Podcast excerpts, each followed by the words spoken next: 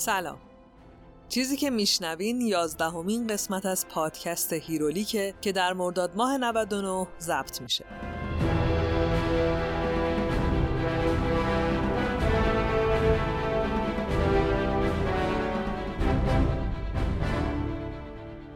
هیرولیک روایت تولد و زیست ابرقهرمان هاست. روایتی که من با استفاده از منابع مختلف ولی در نهایت بر اساس تحلیل ها و برداشت های خودم تعریف می‌کنم. خب بالاخره اومدم. دست پرم اومدم. چهار قسمت پروپیمون بتمن براتون آوردم. خودم هم اسمش رو گذاشتم چهارگانه بتمن هیرولیک که خیلی بهم حال میده وقتی میگمش پس قراره زیاد بشنوینش. چهار قسمت که دو هفته یه بار منتشر میشه و تو هر قسمت هم یکی از کمیک های بی‌نظیر بتمن رو براتون تعریف و تحلیل می‌کنم. قبل از اینکه داستان شروع کنیم بهتون چند تا نکته بگم. بازم ممنونم از حمایتاتون تو سایت حامی باش. پادکست هیرولیک همیشه برای شما رایگانه. ولی حمایت های مالیتون تو این سایت هم باعث دلگرمیه و هم تو هزینه ها به ما کمک می‌کنه. پس دمتون خیلی گرم. نکته دوم واسه اونایی که احتمالا برای اولین بار می‌خوان هیرولیک رو بشنون. تو هیرولیک من اول داستان خلق و نویسنده های یه ابر قهرمان یا کتاب مصور رو میگم بعد داستانش رو تعریف می‌کنم. بعدم یه تحلیلی خودم می‌ذارم تنگش. نکته سوم این که تو قسمت قبل یکی از اسپانسرهای هیرولیک سایت رحیمی ها بود که من به اشتباه گفتم نیما رحیمی ها پس اسم سایت رحیمی ها که یه استودیو طراحی گرافیک و برندینگ با جوایز بین المللی برین به سایت رحیمی ها یه سری بزنین و خودتون کارهای فوقلادش رو ببینید. بریم دیگه سراغ بتمن. اینو بگم که خیلی سعی کردم که داستان مناسب بچه ها باشه ولی به هر حال داستان خشونت داره و کاریش نمی‌تونستم بکنم. پیشنهاد من اینه که حداقل تنها گوش ندین. من فایق تبریزی هستم و به کمک بردیا برجسته نژاد این پادکست رو تهیه می‌کنم. این شما و این اولین قسمت از چارگانه بتمن هیرولیک.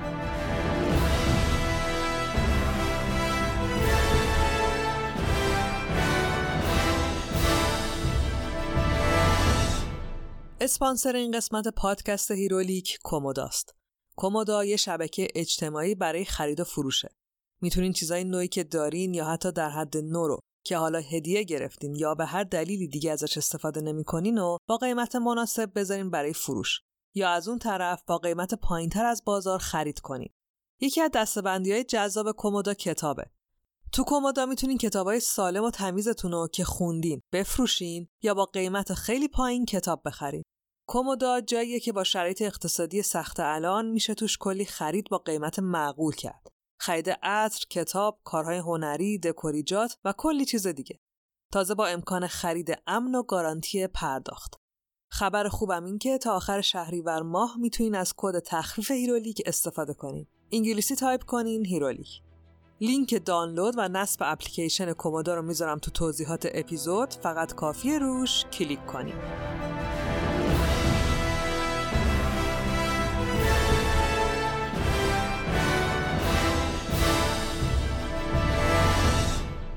همه چی از یه آخر هفته نیویورکی تو سال 1939 شروع شد. یه آخر هفته پر از استرس که باید به خلق شخصیت جدید ختم شد. سوپرمن یه انقلاب عظیم تو صنعت کمیک ایجاد کرده بود و دیگه مردم تشنه قهرمان شده بودن. دیگه کسی دلش یه کاراگاه یا یه ماجراجوی ساده نمی‌خواست. دلشون یه همه فن حریف بینقص می‌خواست که دنیا ازش بترسه و جلوش سانو بزنه. واسه همینم نویسنده و طراحا یکی یکی ایده می‌دادن و رد می‌شدن. تا اینکه یه طراح 24 ساله به اسم باب کین تصمیم گرفت که شغلش رو بذاره وسط و به خاطرش قمار کنه. قضیه برای باب کین فقط خلق و شهرت و هنر و این چیزا نبود. پول هم بود. باب کین یه روز خیلی اتفاقی از همکاراش شنید که جو جری واسه سوپرمنشون 75 هزار دلار تو سال می‌گیرن. باب با شنیدن این رقم همه جون و وجودش ریخ به هم. باورش نمی‌شد که تو این صنعت اینجوری هم می‌شد پول در آورد. همون روز و در از یه ساعت نشست و یه طرح زد. یه طرح که خیلی یهویی و مثل این ابرای بالا سر شخصیت های کمیک رو سرش ظاهر شد. همون موقع هم براش یه اسم انتخاب کرد. باب هرچی تو سرش بود و پیاده کرد رو کاغذ و اسم شخصیتم زیر طرح نوشت و رفت سر وقت رئیس. رئیس نشسته بود داشت آخرین نسخه سوپرمن رو می‌خوند و لبخند می‌زد. باب اومد جلو و طرحش رو گذاشت رو میز. رئیس یه نگاه به طرح انداخت و گفت این کیه؟ باب جواب داد مرد خفاشی. رئیس مکس کرد. رفت عقب و تکیه داد به صندلیش. منتظرمون تا باب حرفشو تموم کنه. باب ادامه داد می‌دونی که من می‌تونم. فقط دو روز به من وقت بده. میرم خونه و اول هفته دیگه با شخصیتی برمیگردم که سوپرمن تا آخر عمر نامحدودش بهش احترام بذاره. رئیس حال کرد. به نظرش چالش جذابی بود. گفت خیلی خوب باشه منم قول میدم که همون روز بهت ده دلار دستمزد بدم. ده دلار واسه یه طرح آخر هفته ای. باب احساس می‌کرد میلیونر شده. باب هرچی داشت و جمع کرد و از شرکت زد بیرون. نصف راه و تاکسی گرفت، نصف راه هم تو خیابونای شلوغ نیویورک دوید. اصلا دیگه حالش دست خودش نبود. تا اینکه بالاخره رسید دم در خونه رفیق و همکار چند سالش، پسر 25 ساله‌ای به نام ویلیام فینگر. ویلیام در رو باز کرد و بابم با همون نفس بند اومده همه چی رو براش تعریف کرد و اینجوری آخر هفته جادویی باب و ویلیام برای خلق مرد خفاشی شروع شد.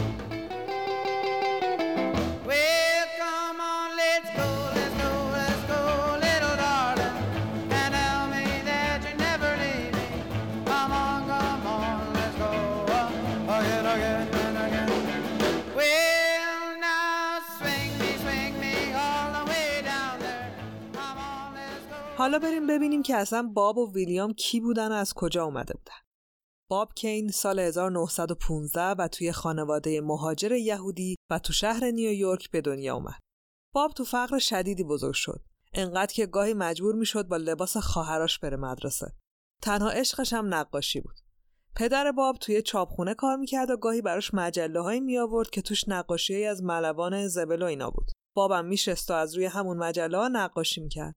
نقاشی که گاهی از اصلش هم بهتر می شدن. باب بعد از دیپلم با همون طرحهای خونگی تونست وارد مدرسه طراحی بشه. خیلی زودم به عنوان یه طراح جدی توی استودیو انیمیشن قبولش کردن و اونجا تونست چند تا شخصیت مستقل کارتونی خلق کنه. زیاد نگذشت که دیسی توجهش جلب شد و از باب خواست که بیاد و برای اونا کار کنه. دیسی اون موقع که میشه سال 1937 داشت مجموعه چاپ می‌کرد به اسم Detective Comics یا کمیک های کاراگاهی که توش داستانه ماجراجویی و جنایی رو چاپ می‌کرد. من تو قسمت چهارم و ماجرای سوپرمن از این مجموعه حرف زدم. اونجا توضیحات کاملتری هم هست. خلاصه بابم که عاشق این داستانا و کمپانی دیسی بود پیشنهادشون رو به راحتی قبول کرد و بهشون ملحق شد. باب تو همون سالها و توی مهمونی کوچیک و دوستانه با پسر جوونی آشنا شده بود به نام ویلیام فینگر. ویلیام فینگر تو شهر دنور متولد شده بود. پدر و مادرش هر دو یهودی و مهاجر بودن و وضع مالی چندان خوبی هم نداشتن. مثل بیشتر خانواده های یهودی هم یه مغازه کوچیک خیاطی رو اداره می‌کردن. ویلیام عاشق نویسندگی و هنر بود و با اینکه خانواده تحت فشار گذاشته بودنش که پزشکی بخونه، خودش محو ادبیات و کتابای مصور شده بود. ویلیام بعد از تمام کردن دبیرستان گشت دنبال یه کار نون آبدار که بتونه باهاش خانوادهش رو جمع جور کنه. در نهایت هم مجبور شد که شاگرد یه مغازه کوچیک کفش فروشی بشه. شبی که ویلیام و باب تو مهمونی همدیگر رو دیدن ویلیام روزانه امیدی برای رسیدن به رویاهاش پیدا می‌کنه. اونا خیلی زود با هم صمیمی شدن و هر دو شروع کردن به درمیون گذاشتن ایده هاشون ایده که رو چند تاشون هم کار کردن ولی چندان استقبالی ازشون نشد. تا اینکه می‌رسیم به اون آخر هفته جذاب که گفتم باب کین با کلی کاغذ و طراحی و ایده پشت در آپارتمان کوچیک ویلیام فینگر ظاهر شد.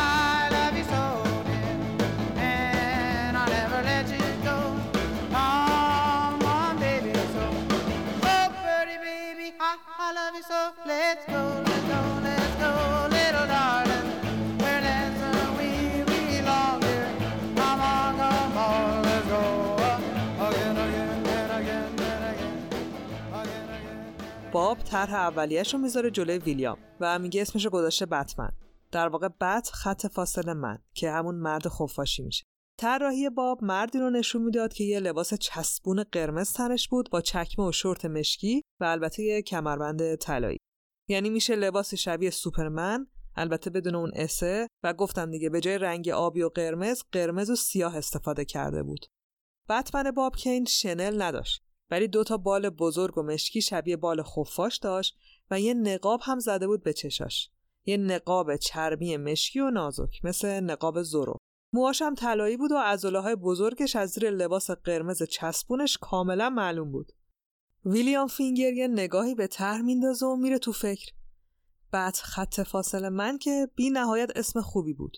ولی این طرح رنگی و مطلایی خیلی با خفاش تیره و رمزالود فاصله داشت. خیلی هم شبیه سوپرمن بود. به نظر ویلیام شخصیتی که قرار بود اسمش بشه بتمن باید یکم ترسناکتر از این حرفها طراحی می‌شد. ویلیام میشنه رو صندلی و از باب کین می‌خواد که هر شخصیت و داستان الهام بخشی که باعث شدن به سمت این طرح و اسم بره رو براش تعریف کنه. یعنی هر شخصیتی که باب سعی کرده بود از اونا الهام بگیره. بابم در واقع یه دیکشنری از این شخصیت داشته و تعدادشون هم کم نبود. اولی شخصیتی بود به نام دشدو دشدو اولین بار توی برنامه رادیویی به اسم داستانهای کاراگاهی که سال 1930 پخش می‌شد معرفی شد صدای عجیب و همینطور داستانهای هیجان انگیز دشدو باعث شد که این شخصیت محبوب بشه و با شمایل کاراگاه سیاه پوش و شنلدار به مجله های پاپ راه پیدا کنه. دومی که خیلی هم مهمه زورای محبوب و خوشتیب بود. باب عاشق این شخصیت بود و شدیداً تحت تاثیرش قرار گرفته بود. حتی بعدها خیلی از شخصیت های همراه بتمن را هم از شخصیت های داستان زورو الهام گرفتن. همین پولدار بودن، تو قار بودن، یه آلفرد و رابین تور داشتن، همه اینا رو زورو هم با یکم تفاوت داشت و البته هنوزم داره. سومین شخصیت می‌شد دیک تریسی.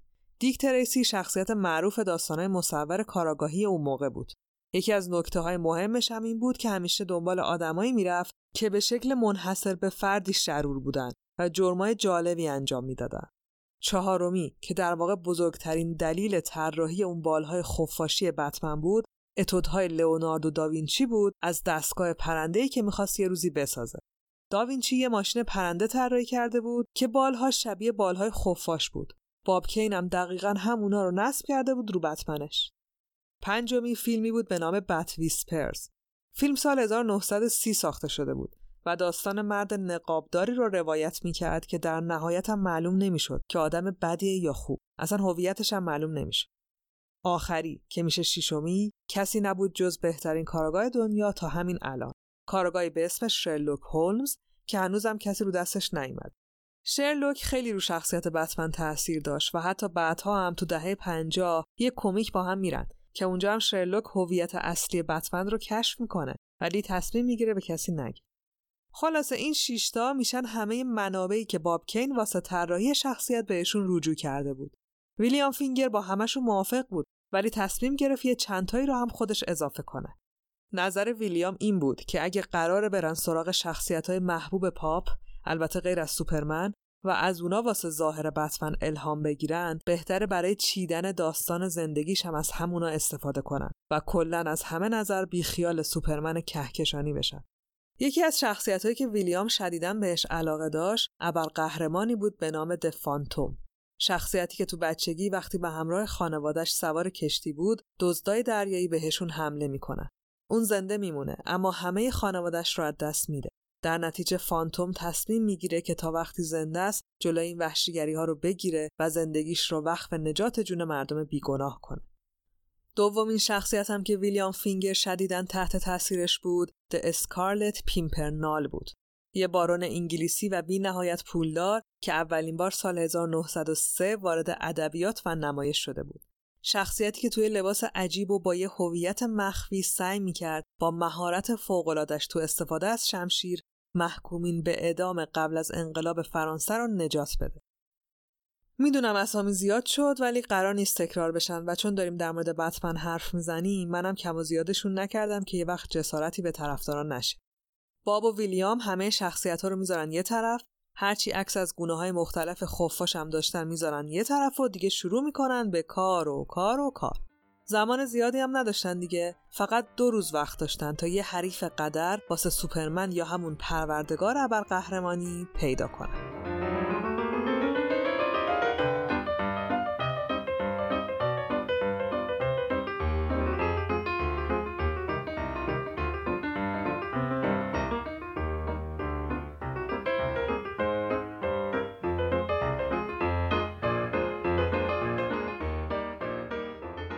ویلیام فینگر به بابکین پیشنهاد میده که این طرح رنگی رنگی رو بیخیال شن و برن به سمت طراحی که به اسمی که برای شخصیت انتخاب کرده بود بیاد.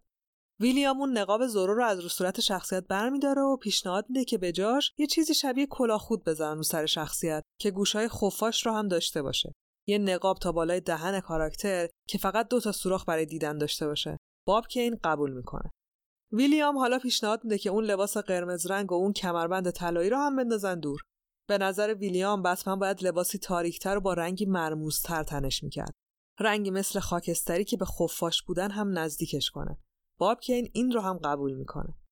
پس نقاب و لباس و البته اون بالهای خفاشی به پیشنهاد ویلیام همه تغییر کردن و یه طرح اولی از بتمنی که ما الان می‌شناسیم روی کاغذ اومد. حالا نوبت می‌رسید به اسم اصلی شخصیت و داستانی که قرار بود از اون یه بتمن بسازه. منظورم شخصیتیه که قرار بود تو لباس بتمن تبدیل به یه ابرقهرمان بشه ویلیام فینگر اسم بروس رو پیشنهاد میده اسمی که از روی یکی از معروفترین پادشاهان اسکاتلند الهام گرفته بود پادشاهی به نام رابرت د بروس که در تاریخ اسکاتلند به شجاعت و میهم پرستی معروفه. ایشون در واقع پادشاهی بود که اولین جنگ های استقلال اسکاتلند علیه انگلیس رو شروع کرده بود. بابکین باز اینو قبول می‌کنه. حالا ویلیام پیشنهاد فامیلی رو میده. فامیلی وین که از روی مردی برداشته بود به اسم آنتونی وین. آنتونی وین یه فرمانده نظامی آمریکایی بود که تو قرن 18 میلادی تو ارتش آمریکا خدمت می‌کرد و یکی از مهمترین عوامل جنگ های استقلال آمریکا از بریتانیا بود. باب کین این یکی رو هم قبول می‌کنه. کلا انعطاف خوبی داشته ایشون. در نهایت هویت مخفی بتمن مردی میشه به نام بروس وین از یه خانواده ثروتمند و اصیل. مهمترین چاشنی که ویلیام به بتمن اضافه می‌کنه شخصیت و داستان زندگی بروس وینه. ویلیام پیشنهاد میده که باید یه تفاوت بزرگ بین بتمن و شخصیتی مثل سوپرمن قائل بشن. اونم نداشتن هیچ گونه قدرت خارق العاده ایه. بروس وین بهتر بود که یه آدم معمولی باشه که به خاطر دردی که کشیده تصمیم بگیره که تغییر ایجاد کنه. بروس باید سختی می‌کشید و زندگی و شرایط دنیا اونو به جایی میرسون که درک کنه که باید به تنهایی اقدام کنه. بنابراین بروس وین تبدیل به شخصیتی شد که برای رسیدن به بتمن هم تو زندگیش درد کشیده بود و هم می‌تونست به دلیل داشتن کلی پول وسایل هیجان انگیزی مثل بتموبیل و اون دارت‌های بتمنیش رو داشته باشه. حالا میموند یکی از مهمترین تصمیم هایی که تبدیل شد به یکی از موفقترین و موندگارتریناش. انتخاب شهری به نام گاتم که خب طبق چیزی که تا حالا گفتم دیگه باید حد زده باشین که این یکی هم ایده کی بود. بله دیگه ویلیام فینگر ویلیام یه شهر بزرگ و تاریک تو ذهنش بود. شهری پر از فساد که شبهای ترسناک و تبهکارانه ای داشته باشه. یه شهر مخصوص خود بروس وین. یه شهر غیر واقعی که مثل نیویورک، لندن، هنگ کنگ و حتی تهران خودمون بود. ویلیام اول به اسم Civic City یا Coast City می‌رسه ولی هنوز دلش با این اسما صاف نبود. تا اینکه وقتی داشت تو کتاب شماره تلفن‌های نیویورک دنبال یه اسم الهام بخش میگشت به یه جواهر فروشی رسید به اسم جواهر فروشی گاتم. همین نشست به دلش و دیگه دنبال هیچ اسمی هم نگشت. در نهایت پروژه آخر هفته باب کین و البته ویلیام فینگر شد ابرقهرمانی به نام بتمن با اسم اصلی بروس وین. بروس تو بچگی شاهد قتل خانوادهش میشه. خانواده که همه زندگیشون رو پای پیشرفت گاتم گذاشته بودن ولی به دست همون مردم کشته میشن. بروس وین با این درد بزرگ میشه و تصمیم می‌گیره تنهایی با شرارت شهری که یه جورایی ارث خانوادگیش بود بجنگه و مردم عادی رو از این همه تاریکی نجات بده. خب دیگه هرچی که لازم بود که شخصیت رو باهاش به دیسی معرفی کنن آماده شده بود. باب کین با اشتیاق و بلند پروازی به سقف چسبیده درست تو روزی که قولش داده بود سر کار حاضر میشه و پرونده بتمن خلق شده رو روی میز رئیس می‌ذاره.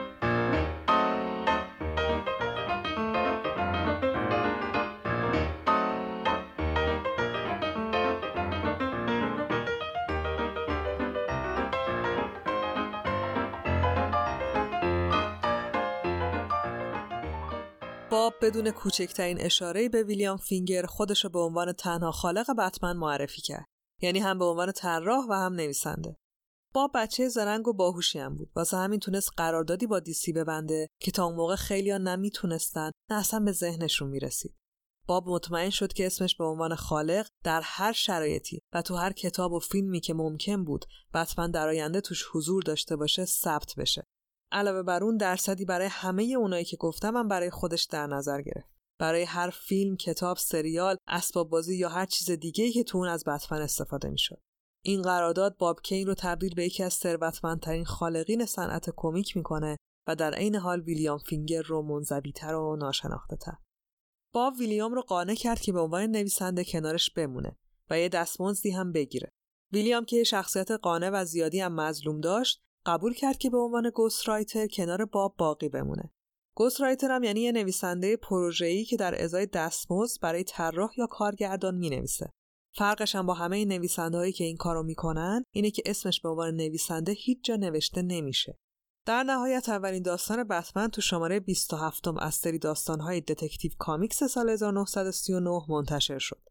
باب و ویلیام شخصیتی را خلق کرده بودند که علاوه بر رنگ و لعابای مجله های پاپ نشونه از شخصیت های کلاسیکی مثل هملت رو می‌شد تو وجودش پیدا کرد. موجودی که قبل از اون تا به حال دیده نشده بود و با همه زمینی بودنش یه جذبه خاصی داشت که خیلی زود تونست رقیب اصلی سوپرمن به حساب بیاد. به خاطر همینم زمان زیادی نگذشت که باب چند تا نویسنده دیگه با همون شرایط ویلیام استخدام کرد. یعنی بهشون حقوق می‌داد تا برای بتمن داستان بنویسن. ولی با این توافق که اسمی ازشون برده نشه. اینو بگم که شاید کار باب خیلی بد به نظر برسه ولی در واقع موقع خیلی حرکت جا افتاده و متعارفی بود. این اتفاقیه که الان هم میفته. اینکه یه نفر یه ایده ای داره و چند نفر رو استخدام می‌کنه که ایده رو پرورش بدن. فقط فرقش الان اینه که اسم اون چند نفر هم احتمالا نوشته میشه.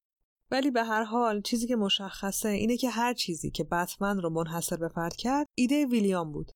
دیگه زمان گذشت و با معروف شدن بتمن با پولدارتر و معروفتر هم شد و اسم ویلیام هم محفتر. این شرایط تا سال 1964 ادامه پیدا کرد. اون سال یه ویراستار جدید به دیسی اضافه شد که برای اولین بار اسم ویلیام رو به عنوان یکی از خالقای اصلی بتمن به زبون آورد.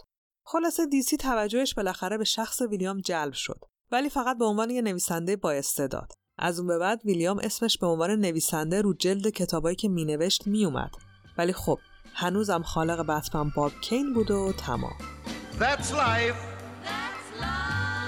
That's what all the people say. You're riding high in April, shot down in May. But I know I'm gonna change that tune. When I'm back on top, back on top in June. سال 1965 بود که یه خبرنگار نیویورکی برای اولین بار به طور اختصاصی رفت سراغ ویلیام. رفت و ازش در مورد بتمن پرسید. ویلیام هم خیلی صادقانه همه رو جواب داد. این موضوع بابو خیلی عصبانی کرد. باب خیلی زود یه بیانیه صادر کرد و ویلیام رو به مبالغه و همینطور فراموشکاری متهم کرد. تو اون بیانیه باب گفت که نقش ویلیام در حد کسی بود که به پروروندن ایده یه نفر دیگه کمک کرده بود. اضافه هم کرد که بیشتر از 25 سال از اون روزها گذشته و ویلیام حتما خاطراتش رو اشتباه به یاد میاره. تا اینکه سال 1974 ویلیام فینگر بر اثر نارسایی قلبی فوت کرد. ولی برای باب کین زندگی بهتر هم شد. سال 1989 تیم برتون تصمیم گرفت فیلمی از بتمن رو کارگردانی کنه و اینجوری باب کین معروفتر هم شد. مرد خفاشی دیگه همه جا بود. سینما، تلویزیون، انیمیشن و باب کین باهوش هم از همشون برای نشون دادن خودش استفاده کرد. پرسونال برندینگ کرد به قول امروزیا. از زندگیش کتاب نوشت، هر جا لازم بود خودش نشون داد، پشت صحنه فیلم می‌رفت، لباس بتمن رو براشون دوباره طراحی کرد و خالص زندگی بر وفق مرادش بود. ولی با فروش زیاد فیلم تیمبرتون داستان ویلیام هم دوباره سر زبون افتاد و این بار نویسنده های دیگه سعی کردن تا جایی که میشه یاد ویلیام رو زنده نگه دارن. باب کین این دفعه خیلی مخالفتی نکرد و برای اولین بار توی مصاحبه معروف و بعد از اکران فیلم از نقش ویلیام حرف زد. از اینکه بتمن با کمک ویلیام بتمن شد. از جوکر گفت، از گاتم و حتی اسم بتموبیل و بتکیو که همه ایده های ویلیام بودن. باب آخرش اضافه کرد که اگه می‌تونست زمان رو به عقب برگردونه حتما اسم ویلیام رو هم کنار اسم خودش قرار می‌داد. با همه اینا کمپانی دیسی باز هم اسم ویلیام رو اضافه نکرد و تا سالها تنها عکس عملش مراسم یادبود و این چیزا برای بزرگداشت ویلیام بود. باب که این سال 1998 فوت کرد و نفر دوم داستان آخر هفته نیویورکی هم برای همیشه از دنیا رفت و دیگه کسی نبود که بتونه واقعیت رو تعریف کنه.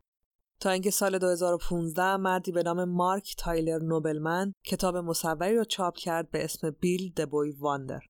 کتابی از زندگی ویلیام و نقشش تو خلق بد خط فاصله من. کتابی با جزئیات دقیق و درست که بر اساس نوشته های ویلیام و همچنین مصاحبه با خانوادش تنظیم شده بود. مصاحبه با خانوادش و همکاراش. و یکی از کاملترین نوشته ها از اون دو روز آخر هفته و اتفاقات بعدش محسوب می شد. بعد از چاپ کتاب دیسی دیگه چاره ای نداشت جز اینکه اسم ویلیام رو به عنوان خالق بتمن هم به کتابا و هم به تمام فیلم ها و هر چیز دیگه که در آینده قرار بود بتمن توش نقش داشته باشه اضافه کنه. خانواده ویلیام هم قرار شد وارث ثروتی بشن که پدرشون هیچ وقت نتونسته بود به دستش بیاره. الان و تو زمانی که دیگه نه باب زنده است و نه ویلیام که یه بار برای همیشه روبروی هم بشینن و همه چی رو تعریف کنن ما هم چاره نداریم جز اینکه باور کنیم باب یه ایده داشت از مردی به نام بت خط فاصله من که خیلی شبیه سوپرمن بود. ویلیام بعد خط فاصله من رو از باب گرفت و تبدیلش کرد به شوالیه تاریکی. باب هم شوالیه تاریکی رو از ویلیام گرفت و تبدیلش کرد به یه بیزینس تمام عیار.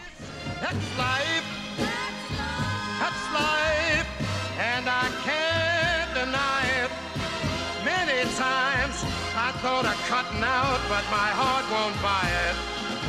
But if there's nothing shaking come this here July. خب یکم تمرکز کنیم رو بتمن و ببینیم تو این حدود 80 سال چه بر سرش گذشته. گفتم که بتمن سال 1939 منتشر شد.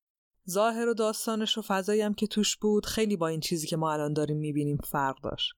شوالیه تاریکی خیلی راه طول و درازی رو طی کرد و با اینکه اصالتش تغییری نکرد تو هر دوره کلی چکشکاری شد. دوره های کمیک رو که یادتونه. اصر طلایی، اصر نقره‌ای، اصر برونزی و اصر مدرن. تو قسمت دوم در موردشون حرف زدم. اگه خواستی می‌تونین برگردین و یه مروری بکنین من اینجا می‌خوام تغییرات بتمن رو تو هر کدوم از این دوره های مختصری توضیح بدم. اولیش میشه اصر طلایی. عصر طلایی که زمان تولد بتمن هم هست میشه از سال 1938 تا تقریبا 1950 یعنی جنگ جهانی دوم شروع میشه تموم میشه اسرا برمیگردن کلی مهاجر آواره تو دنیا هست. در واقع یکی از غمبارترین و ترسناکترین دوره های بشری. تو این زمان بتمن با همه سیاهی که تو داستان و زندگیش داشت بازم اون حال رنگ و رنگیش رو حفظ کرد. همون زمان رابین هم به عنوان دستیار کنار شروع به جنگیدن با شرورا کرد. اونم با یکی از رنگی ترین و تو چشم این لباسای دنیا. نمی‌دونم لباس رابین رو دیدین یا نه سبز و قرمز و زرده. یه جوری رنگای اصلی رو توش چپوندن که خودشون هم الان موندن باش چیکار کنن. از طرفی داستانم حال و هوای خیریه داشت. به هر حال مردمم یه تراژدی بزرگ رو پشت سر گذاشته بودن و کل دنیا در حال گذروندن اختلال استراب پس از حادثه بود. واسه همین دیدن پسر بچه که پدر مادرش رو جلو چشاش کشتن و اونم برای همیشه از زندگی نرمال خدافزی کرده بود درد مضاعفی برای مردم محسوب می‌شد که با رنگ و داستانهای خیرانه جبران می‌شد. تو عصر نقره یعنی از سال 1956 تا 1970 کتابای بتمن تغییرات چشمگیری داشت. نه فقط تو سبک طراحی و استفاده از رنگ بلکه به خود شخصیت ها هم جزئیات عمیق و سیاهتری اضافه شد. یکی از دلایلی که بتمن تو این عصر رو به تاریکی رفت آماری بود که نشون می‌داد مخاطبا دیگه فقط بچه نیستن و اتفاقا نوجوانا و جوونا اصلی ترین طرفدارای شالیه تاریکی واسه همین کمپانی تصمیم گرفت فضای داستانها رو به سمت رئالتر شدن ببره. می‌رسیم به عصر برونزی و سالهای بین 1970 تا 85 تو این دوران بتمن دشمناش و حتی متحدینش خیلی بیشتر درگیر مشکلات زندگی واقعی مثل خانواده و بچگیشون و رابطه و این چیزا شدن. یعنی به زندگی شخصی کاراکترها و تاثیراتش روی چیزی که شدن بیشتر پرداخته شد. بعدی میشه از سال 1985 به بعد تا همین الان. یعنی عصر مدرن. عصر نویسنده های بینظیری مثل فرانک میلر، آلن مور و گرانت موریسون که چند تا داستان شاهکار از شوالیه تاریکی نوشتن جوری که انگار اصلا قبل از اون بتمنی وجود نداشته. ولی جدای از این روی جزئیات روایت شخصیت ها رفتار آدما حتی رفتارهای شهری بیشتر توجه شد. بتمن و دنیاش از همون اول خصوصیت خیلی جالبی داشتن. اونم این بود که می‌تونستن همزمان با دنیا رشد کنن. یعنی بتمن در هر شرایطی می‌تونست وجود داشته باشه. همین الانم هم می‌تونه. مثل واندر وومن و سوپرمن خیلی رویا پردازانه نیست. اصلا همین خصوصیتش هم برای نویسنده های عصر مدرن خیلی جذاب و وسوسه برانگیز بوده و هست. منم تصمیم گرفتم که تو این قسمت داستان اصلی و تولد بتمن رو از روی کتابی تعریف کنم که تو سال 1987 یعنی عصر مدرن و به قلم فرانک میلر منتشر شد. کتابی که داستان تولد بتمن رو دوباره از اول تعریف می‌کنه. کتابی به نام بتمن یر وان یا بتمن سال اول که یکی از ارزشمندترین کتابهای مصور به طور کلیه. فرانک میلر یه اثر فوق‌العاده رو نوشته و دیو مازوچلی هم طراحیش کرد. چیزی از فرانک و دیو نمیگم. وقتی میرم سراغشون که داستان شخصیتهایی که خودشون خلق کردن رو تعریف کنم. فقط اضافه کنم که فرانک و دیو هر دو جزو هنرمندای خیلی عجیب و بی‌نظیر دنیای کمیکن و شما هم اسمشون یادتون نره که بعدا کلی باشون کار دارید. ماجرای نوشتن این کتابم این بوده که تو سال 1986 که دیگه عصر مدرن کمیک شروع شده بود دیسی تصمیم گرفت داستان سه از قدیمی ترین قهرماناش رو بروز کنه. سوپرمن، واندرومن و بتمن. البته نمی‌خواستن هیچ تغییری تو داستان اصلی بتمن بدن و فقط قصدشون این بود که همون روایت رو خیلی حرفه‌ای‌تر و درستتر تعریفش کنن. حالا یکی باید این وظیفه رو به عهده می‌گیره. فرانک میلر هم داوطلب شد. کتابی که از زیر دست فرانک و البته دیو اومد بیرون تا همین الان جزو چهار تا کمیک اول در مورد زندگی بتمن و در واقع کل کتابهای مصوره در ضمن یکی از مهمترین منابع اقتباس برای هر فیلمی که از بتمن تو چند سال اخیر دیدیدم هست که مهمترینشون هم میشه سگانه نولا. خلاصه من داستان این کتاب براتون روایت می‌کنم. فقط قبلش یه معرفی کوتاه از شخصیت هایی که تو داستان هستن و شما هم اسمشون رو زیاد شنیدید می‌کنم که یه شناختی ازشون داشته باشید.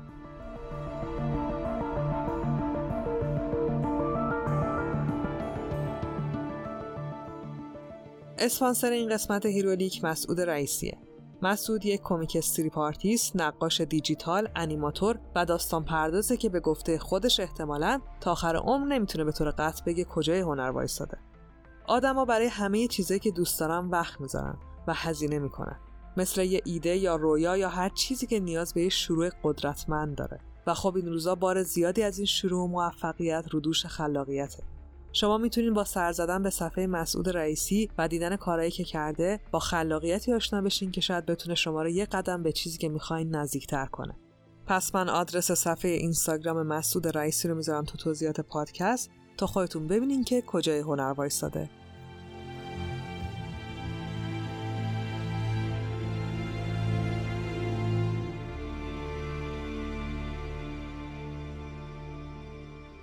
تو کتاب بتمن سال اول علاوه بر بتمن چند تا شخصیت مهم دیگه هم هستن که فکر کنم بد نباشه یه مختصری از خلقت و اولین حضورشون تو سری داستانهای شوالیه تاریکی بدونیم. اولیش میشه آلفرد. آلفرد دستیار، مشاور، خدمتکار و کلا همه کاره خانواده وین محسوب میشه. آلفرد بی نهایت مورد اعتماد توماس و مارتا وین بود که میشن پدر مادر بروس یا همون بتمن. وقتی بتمن متولد شد آلفرد به عنوان دستیار کنارش باقی موند و کمکش کرد. کلا آلفرد زندگیش رو وقف خانواده وین و بتمن کرده. خیلی هم آدم دانا و در عین حال تننازیه اولین حضورش هم تو سال 1943 و تو 16 همین نسخه از سری داستانهای بتمن بود. دومین شخصیت میشه کتفومن یا سلینا کایل. سلینا یه شخصیت ضد قهرمان محسوب میشه. یعنی ویلن نیست ولی قهرمان هم نیست. یه دختر کارتباز خیلی حرفه‌ای که لباسی شبیه گربه میپوشه و حرفه اصلیش هم دزدیه. خیلی هم کار بلده. سلینا بعد از آشنایی با بتمن به راه راست هدایت نمیشه ولی یه وقتایی اگه کمک دستش بر بیادم دریغ نمی‌کنه. بتمن و کتومن رابطه پیچیده جذابی هم با هم دارن. کتومن هم مخلوق باب و ویلیام بود که اولین بار سال 1940 به دنیای سرگرمی معرفی شد. سومیش کمیسر جیمز گوردونه. گوردون یه عضو سابق نیروی دریایی که تصمیم می‌گیره پلیس جنایی بشه. گوردون سالهای اول خدمتش رو تو گاتم میگذرونه و با شهر ترسناکی روبرو میشه که جنایتکارای عجیبی داره و پلیسهای فاسدتر و عجیبتر. تو یکی از شبهای گشتزنیش صدای شلیک دوتا گلوله رو میشنوه و وقتی به محل صدا می‌رسه بروس وین کوچولو رو می‌بینه که بالای سر جسد پرخون پدر مادرش خشکش زده. جیمز از بروس مراقبت می‌کنه تا آلفرد میاد و بروس رو با خودش می‌بره. جیمز چند وقت بعدش از گاتم میره و برمیگرده به زادگاهش تو شیکاگو. تا اینکه سالها میگذره و گوردون با همسرش به گاتم برمیگرده. شهری که سیاهتر شده و چیزی نمیگذره که یه یاقی نقابدار تو لباس خفاش میاد و اوضاع رو پیچیده تر هم می‌کنه. البته گوردون خیلی زود به یکی از قابل اعتمادترین دوستای همین یاقی تبدیل میشه. بعدها هم می‌فهمه که دوست جدیدش همون بچه ترسیده سالها پیشه. چهارمیش میشه جناب دادستان هاروی دنت. هاروی دنت از یه بچگی وحشتناک و زندگی با یه پدر الکلی و خشن خودشو نجات میده و تبدیل میشه به دادستان خیلی درستکار و معتمد بتمن. هاروی همه تلاشش رو برای پاکسازی گاتم انجام میده و تو این راه با کمیسر گوردون و بتمن رابطه خیلی نزدیکی پیدا می‌کنه. تا اینکه یه روز به دست دو تا خواهر خلافکار گروگان گرفته میشه. اونام نصف صورتش رو با اسید میسوزونن، زن و بچهش رو هم می‌کشن. هاروی بعد از اون عقلش رو از دست میده و تبدیل میشه به یه villain ترسناک به نام Two-Face یا دو صورت.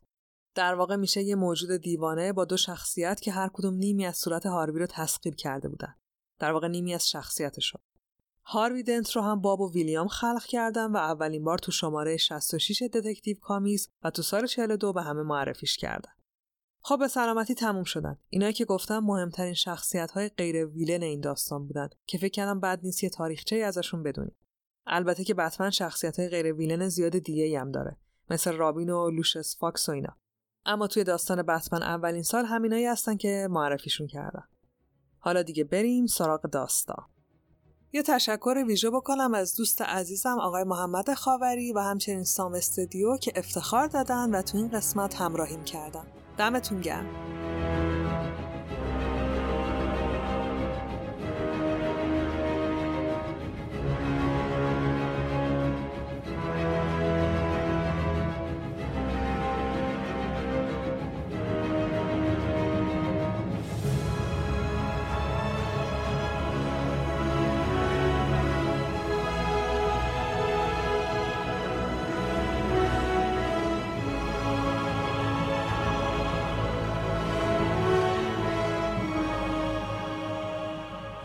فصل اول. من کیم و چی شد که من شدم؟ کاغذهای روزنامه های شهر پر شد از خبرهای جنایاتی که تو شب و جلوی چشم پلیس اتفاق افتادن. خبر رشوه 11 میلیونی به یک قاضی برای چشپوشی از جرم کلاهبرداری از نصف مردم شهر. خبر زنی که جلوی چشم کلی شاهد مورد تجاوز گروهی چند جوون سرمایدار قرار گرفته ولی روز دادگاه با صورت کبود و یه انگشت قطع شده اعلام کرده که دروغ گفته. هم خودش و هم شاهداش. و توی یکی از بزرگترین سرقت های اخیر که توی سوپرمارکت اتفاق افتاده پلیس به وضوح همکاری داشته و نیمی از اجناس رو به جای رشوه قبول کرده. ولی به خاطر نبودن مدرک حتی خود سرقت هم زیر سوال رفته. و تو آخرین خبر یکی از معدود دادستانهای درستکار شهر مردی به نام هاروی دنت به خاطر انصراف شاهدا برای بار هزارم پرونده رو به رئیس پلیس فاسد شهر باخته و نتونسته دست داشتنش تو معاملات مواد مخدر رو ثابت کنه. البته کسی این کاغذها رو برای خوندن خبرها نمی‌خواد. کف زمین راهن پر شده از آدمایی که از این صفحه ها به جای دوشک استفاده می‌کنن و گاهی خانوادگی روشون میخوابن و حتی زندگی می‌کنن. قطار شیکاگو به زودی به ایستگاه گاتم می‌رسه. جیمز گوردون توی اون قطار نشسته. از پلیس شیکاگو به گاتم منتقل شده. انتقالی که بیشتر شبیه تبعیده. جیمز از گاتم متنفره. گاتم. شاید لیاقت من همین شهره. شاید این شهر جهنم منه. دوازده ساعته که تو راهم. همسرم باربارا با هواپیما میاد. نمی‌تونستم بذارم قطار گاتم ببینه. امیدوارم که جواب آزمایشش منفی باشه. یه بچه اونم تو گاتم. باربارا چیزایی که من می‌بینم و نمی‌بینه. از اون بالا و تو هواپیما گاتم فرق داره. از اون بالا کلی ساختمون بلند و تمیز می‌بینه. از اون بالا یه تمدن می‌بینه. باربارا تو ردیف آخر هواپیما نشسته و داره به برجهای بلند گاتم نگاه می‌کنه. در حالی که تو هواپیما همه دارن در مورد مسافر پولداری حرف می‌زنن که اون جلو نشسته و داره ازش پذیرایی میشه. پسر جوونی به نام بروس که بعد از 18 سال به زادگاهش برگشته. بروس هم مثل باربارا بی توجه به هم همه هواپیما داره از پنجره بیرون رو نگاه می‌کنه. گاتم، شهر من. از این بالا فقط ساختمونای بتونی و قولاسایی دیده میشن که برف تو تمام پشت بوماش خیلی قشنگ و تمیز نشسته. از این بالا شبیه یه تمدنه. یه دستاورد. دستاورد آدمایی که سال هاست که مردن. باید با قطار می اومدم باید نزدیکتر باشم. به دشمنام. به گاتم. کمیسر گوردون بالاخره به ایستگاه قطار شلوغ گاتم می‌رسه. کارگاه فلس منتظرشه و اومده تا جیمز مستقیم به ایستگاه پلیس ببره. رادیوی ماشین فلس روشنه. خبر برگشتن بروسفین پولدارترین مرد گاتم داره پخش میشه و خبرنگار با خوشحالی بازگشت این جوون هوسباز و عیاش رو به همه تبریک میگه. گوردون به ایستگاه پلیس میره و مستقیم میره تو اتاق رئیس. رئیس پلیس لو پشت میزش نشسته. پرونده کمیسر گوردون رو میزش و خود گوردون هم خیلی مضطرب و عصبی رو صندلی روبروش میشینه. رئیس پلیس از خوندن سوابق گوردون ابراز خورسندی می‌کنه و فقط ازش دلیل انتقالش رو می‌پرسه. گوردون می‌دونه که این سوال کاملا بیمعنیه و احتمالا کل پلیسای کشور دلیل تبعیدش رو می‌دونن. واسه همین یکم فکر می‌کنه و جواب میده که هرچی بوده دیگه تکرار نمیشه. رئیس پلیس نگاهی به سرت پای گوردون میندازه. گردون احتمالا چهل سال رو رد کرده موها و سیبیل هنایی رنگی داره و عینک می‌زنه خوشتیپ با قد بلنده مرد خاصی به نظر میاد رئیس پلیس به گردون تاکید می‌کنه که هر کاری که تو شیکاگو با همکارش کرده رو باید فراموش کنه چون تو گاتم پلیسا تحت هر شرایطی به هم وفادارن و هیچ خیانتی بخشیده نمیشه. بروس وین به امارت بزرگ خانوادگیش می‌رسه. به امارت وین که وسط یه باغ بزرگه. یه باغ که از گاتم فاصله داره و خودش به اندازه یه شهر بزرگ و درندشته. آلفرد دستیار وفادار خانواده وین به استقبال ارباب جوونش میاد. اربابی که 18 ساله که تو این امارت زندگی نکرده. 18 ساله که اصلا زندگی نکرده. بروس به سمت محوطه آرامگاه خانوادگی وین میره. جایی که توماس و مارتا وین دفن شدن. بروس هنوز صورت پدر مادرش رو به یاد داره. صورتهاشون و آخرین نفساشون.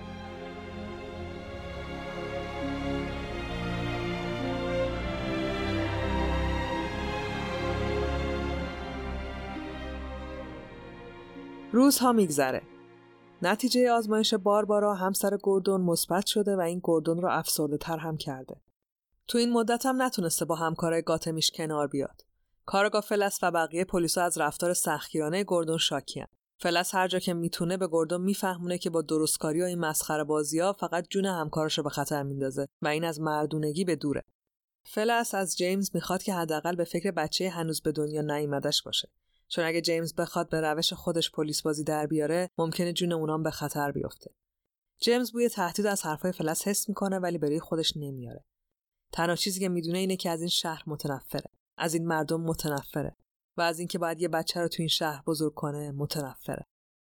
فلس و همکارش دیگه از سختگیری های کمیسر جدید کفرشون در اومده گوردون راه ارتباطی بین اونا و دوستای خلافکارشون رو مختل کرده و اگه اینجوری پیش بره اوضاع به زودی به هم میریزه. فلس میره پیش رئیس پلیس و ازش می‌خواد بهش اجازه بده که یه گوشتمالی کوچیکی به گردون بده. رئیس هم استقبال می‌کنه. گردون اون شب تا دیر وقت تو ایسکا مونده. وقتی دیگه کارش تموم میشه و به سمت ماشین میره سه تا مرد ماسکدار رو می‌بینه که چوب بیسبال به دست منتظرشن. گردون مرد قویه. می‌دونه که بلایی سرش نمیاد ولی خیلی وقت جنگ تن به تن نداشته. اونم با سه نفر. دعوا شروع میشه و گردون از وسطاش دیگه نقش زمینه. مردای ماسکدار دست از کتک زدن بر نمیدارن. یکیشون بالای سر گردون وای میسه و شروع به تهدید کردن می‌کنه. صدای فلس کاملا برای گردون قابل تشخیصه. کمیسر گردون تو تاریکی شب و تو ماشینش نشسته و منتظره که فلس از خونش بیرون بیاد و بره به سمت باری که شبا با دوستاش جمع میشه. فلس از خونه خارج میشه. سوار ماشینش میشه و راه میفته. بار کمی از شهر دوره و فلس وارد یه جاده باریک و پر از برف میشه. گردون بهش نزدیک میشه. دیگه ماشیناشون تقریبا مماس میشن که گردون به سمت ماشین فلس میچرخه. فلس کنترل ماشین رو از دست میده و از منحرف میشه. ماشین به درخت برخورد می‌کنه و بالاخره وای میسه. فلس به زور از ماشین بیرون میاد و خودش رو برفا میندازه. گردون با چوب بیسبال بالا سرش وایساده. فلس تا جایی که زنده بمونه کتک می‌خوره و بعد هم با بدنی برهنه و دست و پای بسته تو برف رها میشه.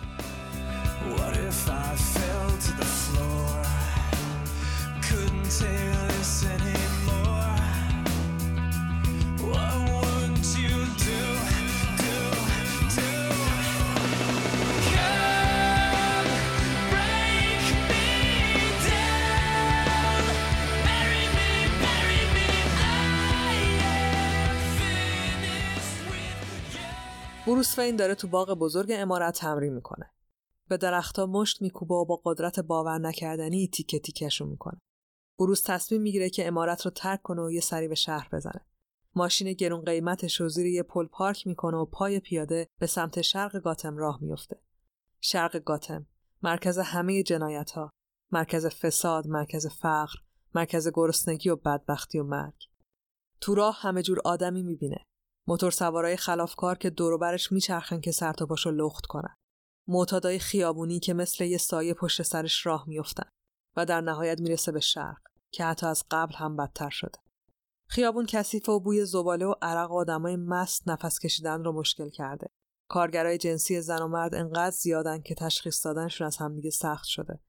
بروز هنوز تو شوک این تصاویره که دختر نوجوانی بهش نزدیک میشه. آقا خوشحالت کنم؟ بروس برمیگرده و با دیدن دخترک با تعجب سنش رو می‌پرسه. همون موقع یه مرد لات و گنده میاد و یه سیلی به صورت دخترک می‌زنه و بهش میگه که نباید با مامور حرف بزنه. بروس میگه من پلیس نیستم ولی مردک عصبانی و به بروس میگه از اون محله بره. کل خیابون متوجه داد و فریاد مرد لات و البته مست میشن و در عرض یه دقیقه بروس خودش تو محاصره کلی آدم می‌بینه که انگار همگی هم عاشق دعوا زن جوونی داره از پنجره طبقه دوم یه ساختمون کهنه و قدیمی به این جار و جنجال نگاه می‌کنه. زنی به اسم سلینا. سلینا و دختر نوجوانی که الان وسط دعوا گیر کرده با هم زندگی می‌کنن. سلینا یه مشتری داره و هنوز نمی‌تونه از اتاق بیرون بره ولی دعوا داره شدت می‌گیره. مرد لات به بروس حمله می‌کنه. بروس هم جوابش رو میده و دعوا بالا می‌گیره. مرد نمی‌تونه مشت های عجیب بروس رو تحمل کنه و روی زمین میفته درست لحظه که بروس فکر می‌کنه همه چی تموم شده یه چاقو تیز تو رون پاش فرو میره بروس برمیگرده و دختر نوجوان رو می‌بینه که هنوز داره سعی می‌کنه زخم بیشتری تو پای بروس ایجاد کنه بروس دختر رو به سمتی پرتاب می‌کنه و چاقو رو از پاش در میاره سلینا که پرت شدن دوستش رو می‌بینه دیگه نمی‌تونه تحمل کنه و از همون پنجره خودش به وسط خیابون و جلوی بروس پرتاب می‌کنه. سلینا یه زن جذاب با موهای کوتاه و مشکیه با بدنی عضلانی. بروس زخمیه ولی با دیدن سلینا می‌فهمی که این یکی احتمالا دعوای سختی خواهد بود.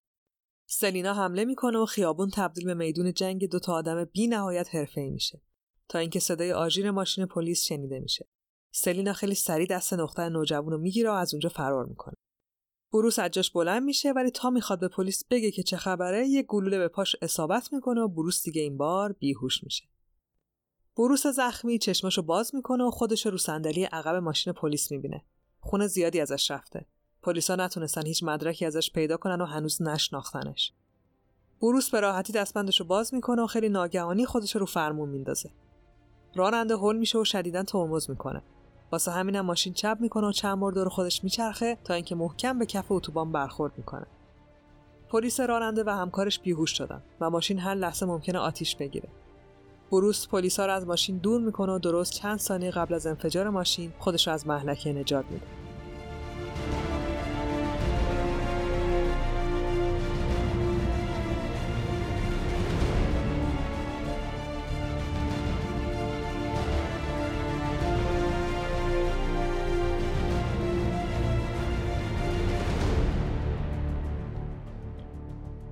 بروس به امارت رسیده. تو تاریکی و رو صندلی وسط اتاق پدرش افتاده. نور محتاب از پنجره های بلند امارت به داخل تابیده و قسمتی از مجسمه پدرش رو روشن کرده. نزدیک بود که امشب بمیرم خیلی ترسیده بودم. باید صبر می‌کردم. باید منتظر میموندم. اما عصبانی شدم. آخه چجوری باید جلوی خودم رو بگیرم؟ چجوری باید صبور باشم؟ باید چیکار کنم که اون ازم بترسن؟ آره همه باید از من بترسن. من همه چیز دارم. همه چیز غیر از صبر. حاضرم بمیرم ولی یک ساعت دیگه منتظر نمونم. هیچده ساله که منتظرم. هیچده سال گذشته پدر. ما فقط رفته بودیم که نقاب زورو رو ببینیم. وقتی فیلم تموم شد من احساس می‌کردم که یه قهرمانم. احساس می‌کردم که منم می‌تونم زورو باشم و دنیا رو نجات بدم.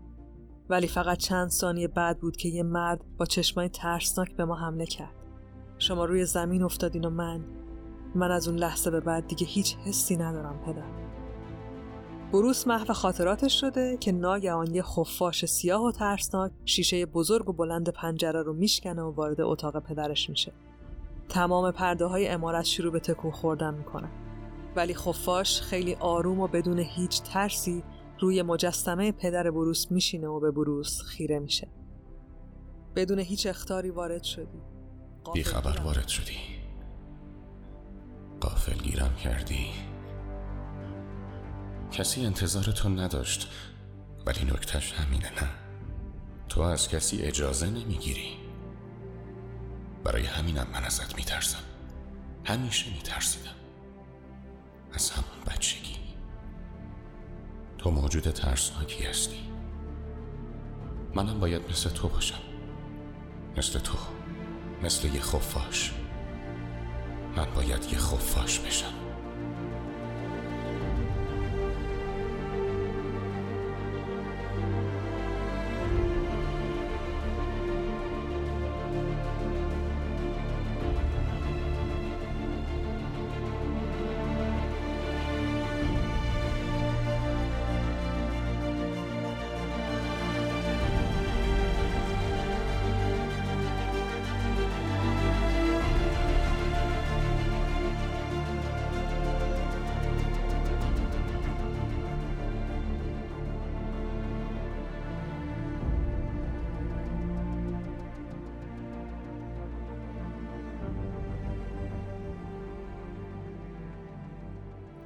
فصل دوم اعلان جنگ.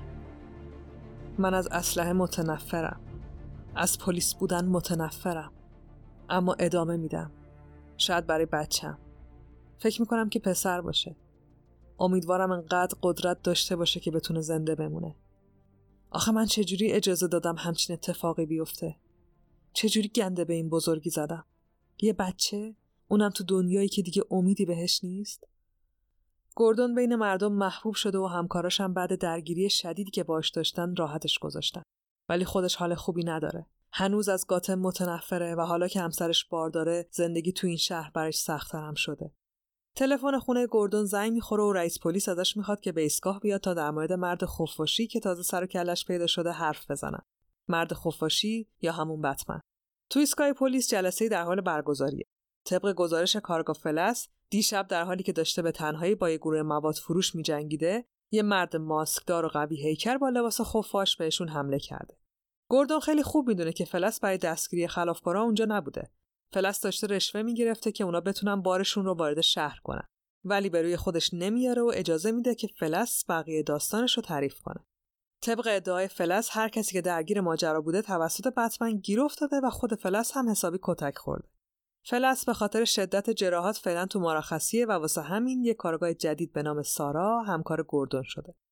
سارا و گوردون تو جلسه اعلام می‌کنن که بعد از کلی تحقیق به این نتیجه رسیدن که مرد مورد نظر علاوه بر قدرت فوقالعاده فیزیکی و مهارت‌های رزمی انگار که یه اعتقادات خاصی داره و فقط توی محله های مشخص سر و کلش پیدا میشه. تا حالا کسی رو نکشته و در طول روز هم دیده نشده.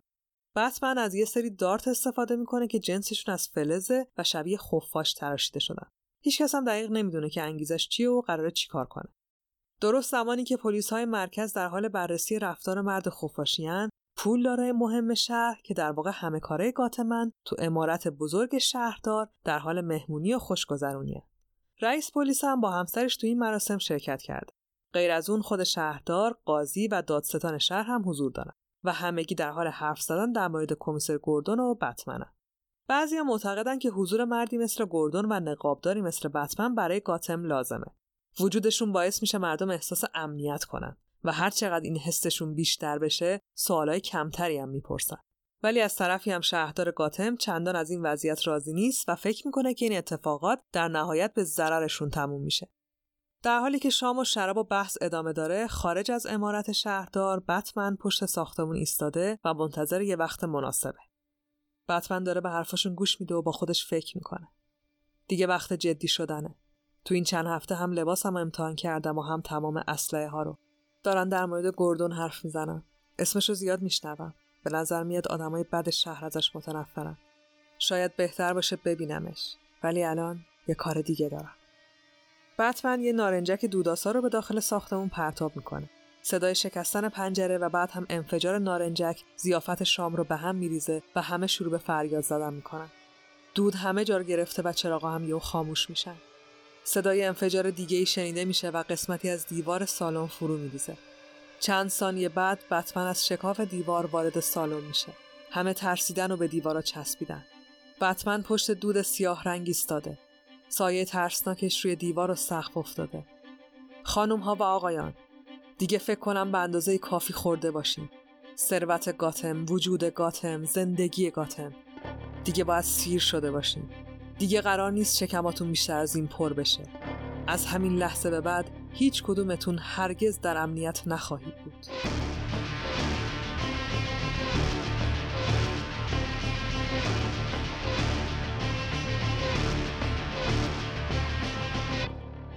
فردای روز بعد به تمام نیروهای پلیس، گارد ویژه و ارتش دستور داده میشه که همه چیز رو کنار بذارن و بتمن رو دستگیر کنن. گوردون هر کاری که به فکرش می‌رسه برای دستگیری بتمن انجام میده. تله می‌ذاره. صحنه تجاوز و دزدی ساختگی اجرا می‌کنه. ولی انگار مرد نقابدار باهوشتر از این حرفاست. گوردون به یکی شک داره. به تنها مرد قانون درستکار شهر هاروی دنت. گوردون به ملاقات هاروی میره ولی هاروی برای تمام شبهایی که بتمن داشته خرابکاری می‌کرده یه شاهد داشته و گوردون نمی‌تونه شکش رو به یقین تبدیل کنه. ولی گوردون از یه چیزی خبر نداره. اونم اینه که هاروی شاید بتمن نباشه. ولی با بتمن همکاری می‌کنه و هر پرونده که لازم باشه رو در اختیارش می‌ذاره. گوردون و کارگاه جدید سارا تو ماشین نشستن و دارن احتمالات رو بررسی می‌کنن. گوردون هنوز به هاروی شک داره ولی از طرفی به نظر میاد بتمن کلی وسیله و تجهیزات داره که باهاشون تونسته بره دنبال کله گنده های شهر. گوردون فکر می‌کنه بتمن هر کی که باشه یا خیلی پول داره یا یه سرمایه‌دار بزرگ پشتشه. از طرفی هاروی دنت به نظر نمیاد قدرت فیزیکی خاصی داشته باشه. سارا حرف گوردون رو قطع می‌کنه. سارا فکر می‌کنه فقط یه نفر می‌تونه همه این خصوصیات رو با هم داشته باشه. اونم بروس فینه. پولدارترین مرد گاتم که پدر و مادرش رو تو کوچه های تاریک همین شهر دست داده. پس انگیزه هم داره. گوردون به فکر فرو میره. شاید بتمن پیدا کرده باشه. گوردون خوشحال ماشین روشن می‌کنه که راه بیفته. همون موقع یه کامیون با سرعت از کنارش رد میشه. به نظر میاد راننده بیهوش شده و کنترل ماشین از دستش خارج شده. کامیون داره با سرعت به سمت پیاده رو میره جایی که یه زن پیر بی توجه به اطرافش داره قدم می‌زنه همون موقع بتمن از راه می‌رسه و جون پیرزن رو نجات میده کامیون به تیر چراغ برق می‌خوره و متوقف میشه. سارا از ماشین پلیس پیاده میشه و جلوی بتمن رو می‌گیره. ولی بتمن اسلحه سارا رو ازش می‌گیره و به داخل یه ساختمون متروکه فرار می‌کنه. چیزی نمیگذره که کل گارد ویژه ساختمون رو محاصره می‌کنن چند تا هلیکوپتر هم بالای سر ساختمون به پرواز در میان. گوردون سعی می‌کنه جلوی گارد ویژه رو بگیره. ولی اونا میگن از بالا دستور گرفتن و از گوردون می‌خوان که دخالت نکنه. گارد چند تا نارنجک بزرگ به داخل ساختمون پرتاب می‌کنن و ساختمون منفجر میشه. بتمن زخمی شده. ساختمون در حال سوختن و بتمن اون تو گیر افتاده. کل گارد وارد ساختمون میشن و با هر صدایی که میشنوند شروع به تیراندازی می‌کنن. بتمن حالا تنها و زخمی تو آتیش گیر افتاده و راه فراری هم نداره.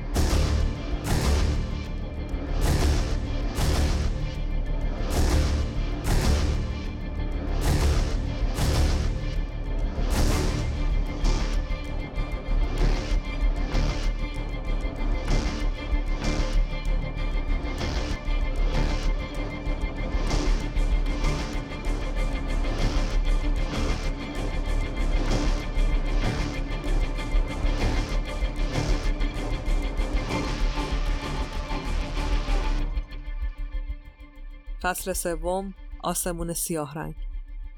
همه چی داره رو سرم خراب میشه. پله ها و دیوارا دارن تبدیل به خاکستر میشن. من دارم سقوط می‌کنم. بتمن داره سقوط می‌کنه. همه جا آتیش گرفته. کمربند پر از نارنجکش رو باز می‌کنه که آتیش منفجرشون نکنه. محکم روی پایین ترین سطح ساختمون میفته پاش به شدت زخمی شده. ولی با اینکه خونریزی داره راه میفته و تو تاریکی یه دریچه پیدا می‌کنه که به یه زیرزمین مخفی راه داره.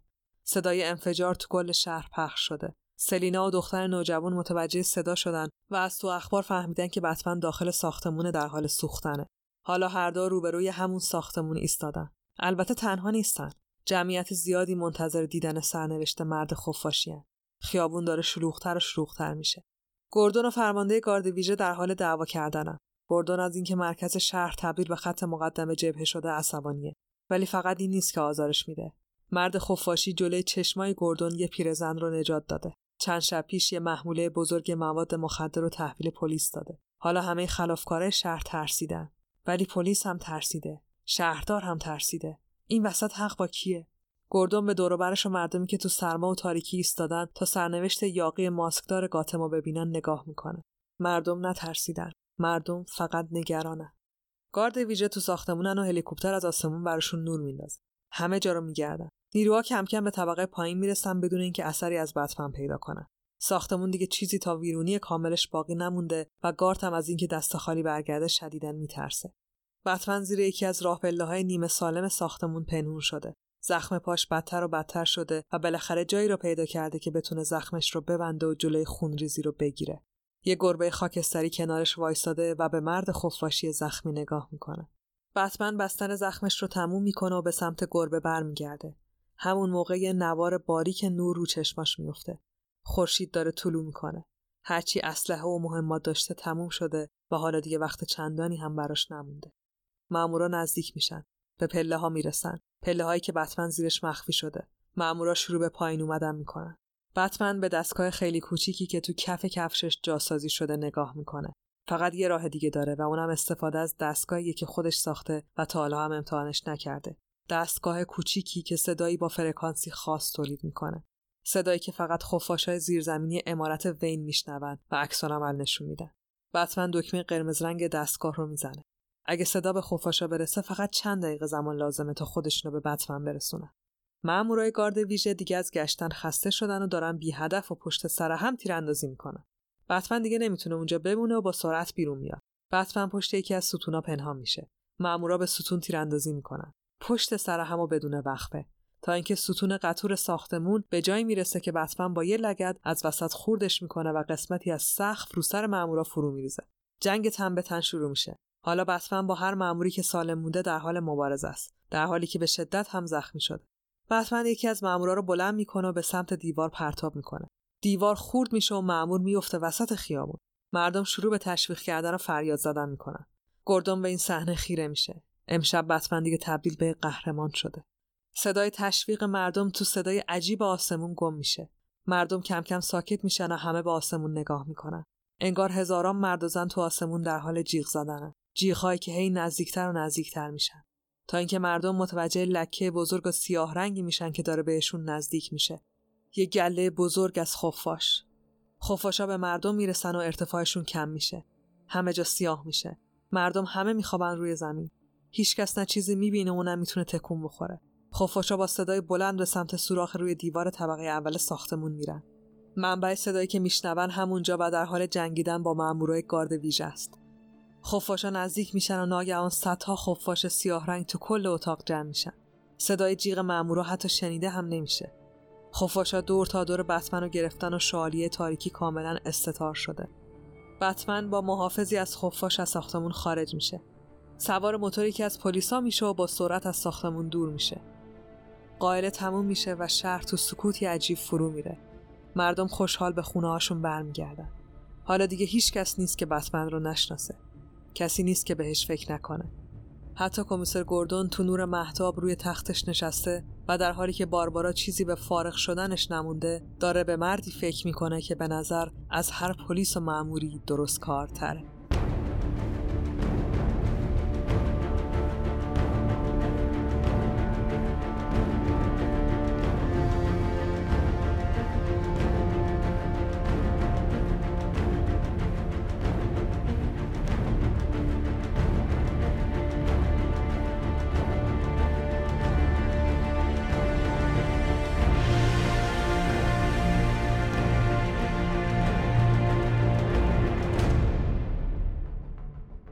بعد از اون شب سلینا هم تصمیم می‌گیره که دیگه به شغل قبلیش ادامه نده. نه خودش و نه اون دوست نوجوونش اونا خونشون رو عوض می‌کنن و سلینا هم برای کار جدیدش یه یونیفرم تازه تهیه می‌کنه. یه لباس سیاه و بلند مثل لباس بتمن. با دو تا فرق بزرگ. لباس سلینا به جای بال دم داره و نقابش هم یه خفاش نیست. یه گربه است. یه گربه با پنجولای خیلی تیز. گوردون و سارا همون همکار کاراگاهش تو ایستگاه پلیس نشستن و هنوز دارن در مورد هویت واقعی بتمن حرف می‌زنن. طبق تحقیقاتشون بروس وین این چند هفته رو تو کوههای سوئیس در حال اسکی سواری بوده. ولی نکته مشکوک اینه که آلفرد به گوردون گفته که آقای وین نمی‌تونن وقت ملاقات بدن چون یه دست و پاشون توی سقوط سخت از کوه شکسته. سارا فکر می‌کنه این بهترین بهانه برای پنهان کردن زخمایی یه مرد ماسک داره. سارا و گوردون از ایستگاه پلیس بیرون میان و تصمیم می‌گیرن که با هم یه قهوه بخورن. کنار سارا بودن گوردون رو خوشحال می‌کنه و براش مهم نیست که باید پیش همسرش باربارا برگرده. سارا و گوردون بعد از خوردن قهوهشون شروع به قدم زدن تو خیابونای تاریک قاتل می‌کنن و در نهایت بدون هیچ حرفی و تو لحظه که باید از هم جدا بشن همدیگر رو میبوسن. گوردون به خونه برمیگرده با ترس و عذاب وجدان. همه چیز این شهر ترسناکه. واسه همینم ازش متنفرم. حالا از خودمم متنفرم. باربارا همیشه کنار من بوده و من من چرا نمی‌تونم به سارا فکر نکنم؟ و یا به اون بتمن مرد مجرمی که باید دستگیرش کنم. مرد مجرمی که جون مردم و حتی گربه ها رو نجات میده. دزدی هم نمی‌کنه. ولی من باید دستگیرش کنم. به همین سادگی.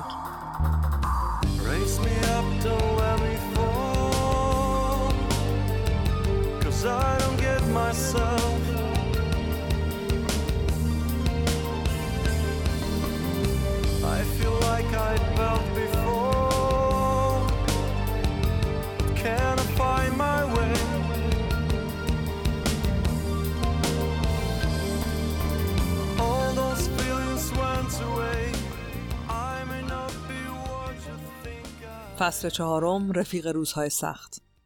با حمله بتمن به محموله مواد مخدر گردون به اندازه کافی مدرک برای دستگیر کردن یکی از کله گنده های قاچاق گاتم رو پیدا کرده. مردی به نام اسکیورز. دستگیری اسکیورز تو تمام روزنامه ها و برنامه های تلویزیونی پخش شده و کمیسر گردون از قبل هم معروفتر و محبوبتر شده. ولی تنها چیزی که گردون احساس می‌کنه غمه. یه غم سنگین و بزرگ. گردون و سارا توی رستوران کوچیک نشستن. گردون به سارا میگه که باید رابطهشون رو قطع کنن. سارا هم می‌دونه که چاره غیر از این ندارن و به گردون میگه که تقاضای انتقالی داده. گردون به ایستگاه پلیس برمیگرده و در کمال ناباوری می‌فهمه که برای اسکیورز همون قاچاقچیه وثیقه گذاشتن و هاروی دنت هم هیچ مقاومتی نکرده. اسکیورز تو اتاق یه هتل بزرگ و مجلل فرستاده شده و خوشحال از آزادی در حال مصرف مواد مخدره. کله گنده شهر از ترس شهادتش براش وثیقه گذاشتن. رئیس پلیس کسی بود که بیشتر از هر کسی از شهادت اسکیورز میترسید. اسکیورز به راحتی می‌تونست فلس و رئیس پلیس رو لو بده و به اندازه کافی هم مدرک داشت. البته دیگه فرقی نمی‌کرد. به نظر میومد امنیتش تضمین شده است و دیگه کسی قرار نیست مزاحمش بشه. اسکیورز غرق در خیال پردازی برای آینده پر از امنیتشه که یهوی خفاش بزرگ از پنجره وارد میشه و خودش رو روی اسکیورز میندازه. اسکیورز نمی‌تونه تکون بخوره و نه فریاد بزنه. از ترس به گریه افتاده. بتمن به صورتش نزدیک میشه. مستقیم به چشماش نگاه می‌کنه. تو نمی‌تونی از دست من فرار کنی و نه به من آسیبی بزنی. ولی من یه چیزی دارم که امشب می‌خوام با تو شریک بشم. درد اسکیورز. می‌خوام قسمتی از دردی که می‌کشم و با تو شریک بشم. گردون پشت میزش نشسته که یهو سرکله اسکیورز پیدا میشه. اسکیورز اومده که داوطلبانه علیه کارگاه فلس شهادت بده و این بار حتی وسیقه هم منصرفش نمی‌کنه. رئیس وقتی همه چی رو می‌فهمه که دیگه فلس دستگیر شده و پرونده فساد پلیس به جریان افتاده. گردون تو اتاق رئیس نشسته و داره داد و بیداداش رو تحمل می‌کنه.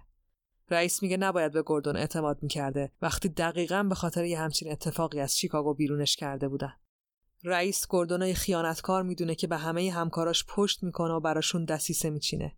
رئیس خیلی عصبانیه و اینکه همه خبرها پر شده از اسم گردون بیشترم کفریش کرده. رئیس به گردون میگه که شاید همه روزنامه ها الان پشتت باشن و کل شهر برات هورا بکشن. ولی یکم فکر کن. اگه چیزایی که ما بدونیم و بدونن چی؟ اون وقت هنوز دوستت دارن؟ باربارا چی؟ یا حتی بچه؟ بچه به دنیا نیومدت. بوی تهدید میاد و گردون سکوت می‌کنه. رئیس یه عکس می‌ذاره جلوش و میگه هیچ کس به خوبی من تو رو نمی‌شناسه گردون گردون به عکس نگاه می‌کنه. عکس خودش و سارا. فردای روز بعد گردون در حال آماده شدن برای کاری که تلفن خونه زنگ می‌زنه. آلفرده از امارت وین و بهش میگه که جناب بروس وین آمادگی دیدار با گردون رو داره. گردون تصمیم می‌گیره باربارا یعنی همسرش رو هم با خودش ببره. امارت وین سرزمین ناشناخته از گاتمه که شاید شانس دیدنش برای آدمای معمولی فقط یه بار اتفاق بیفته. گردون و باربارا وارد امارت میشن. امارتی که بیشتر شبیه یه قصر قدیمی و پر رمز و رازه. بروس به استقبالشون میاد. با ربد و شامر ابریشم و لیوانی پر از مشروب. بروس مثل مرد لوبالی تمام ایار جلوی خانم آقای گردون میشینه و از سفرهای خارج و مست کردن و اسکی کردنش میگه. بعد هم برای هر شبی که بتمن تو عملیات بوده یه بهانه دقیق به گردون میده و خیلی خونسرد بهش میفهمونه که دنبال آدم درستی نیومده. گردون و باربارا تو سکوت به سمت خونه برمیگردن. امارت وین چندان هم برای باربارا جذابیت نداشته و کمی هم عصبیش کرده. باربارا به گردو میگه که بروس بیشتر یه انگل تای خفاش. گردو میخنده و جواب میده که شاید برای اینکه راز به اون بزرگی رو مخفی کنه مجبور باشه مثل یه انگل زندگی کنه. گردون یاد راز خودش میفته و اینکه خودش هم داره به یه انگل تبدیل میشه. گردون ماشین نگه میداره و به باربارا نگاه می‌کنه. یه چیزی هست که تو باید بدونی.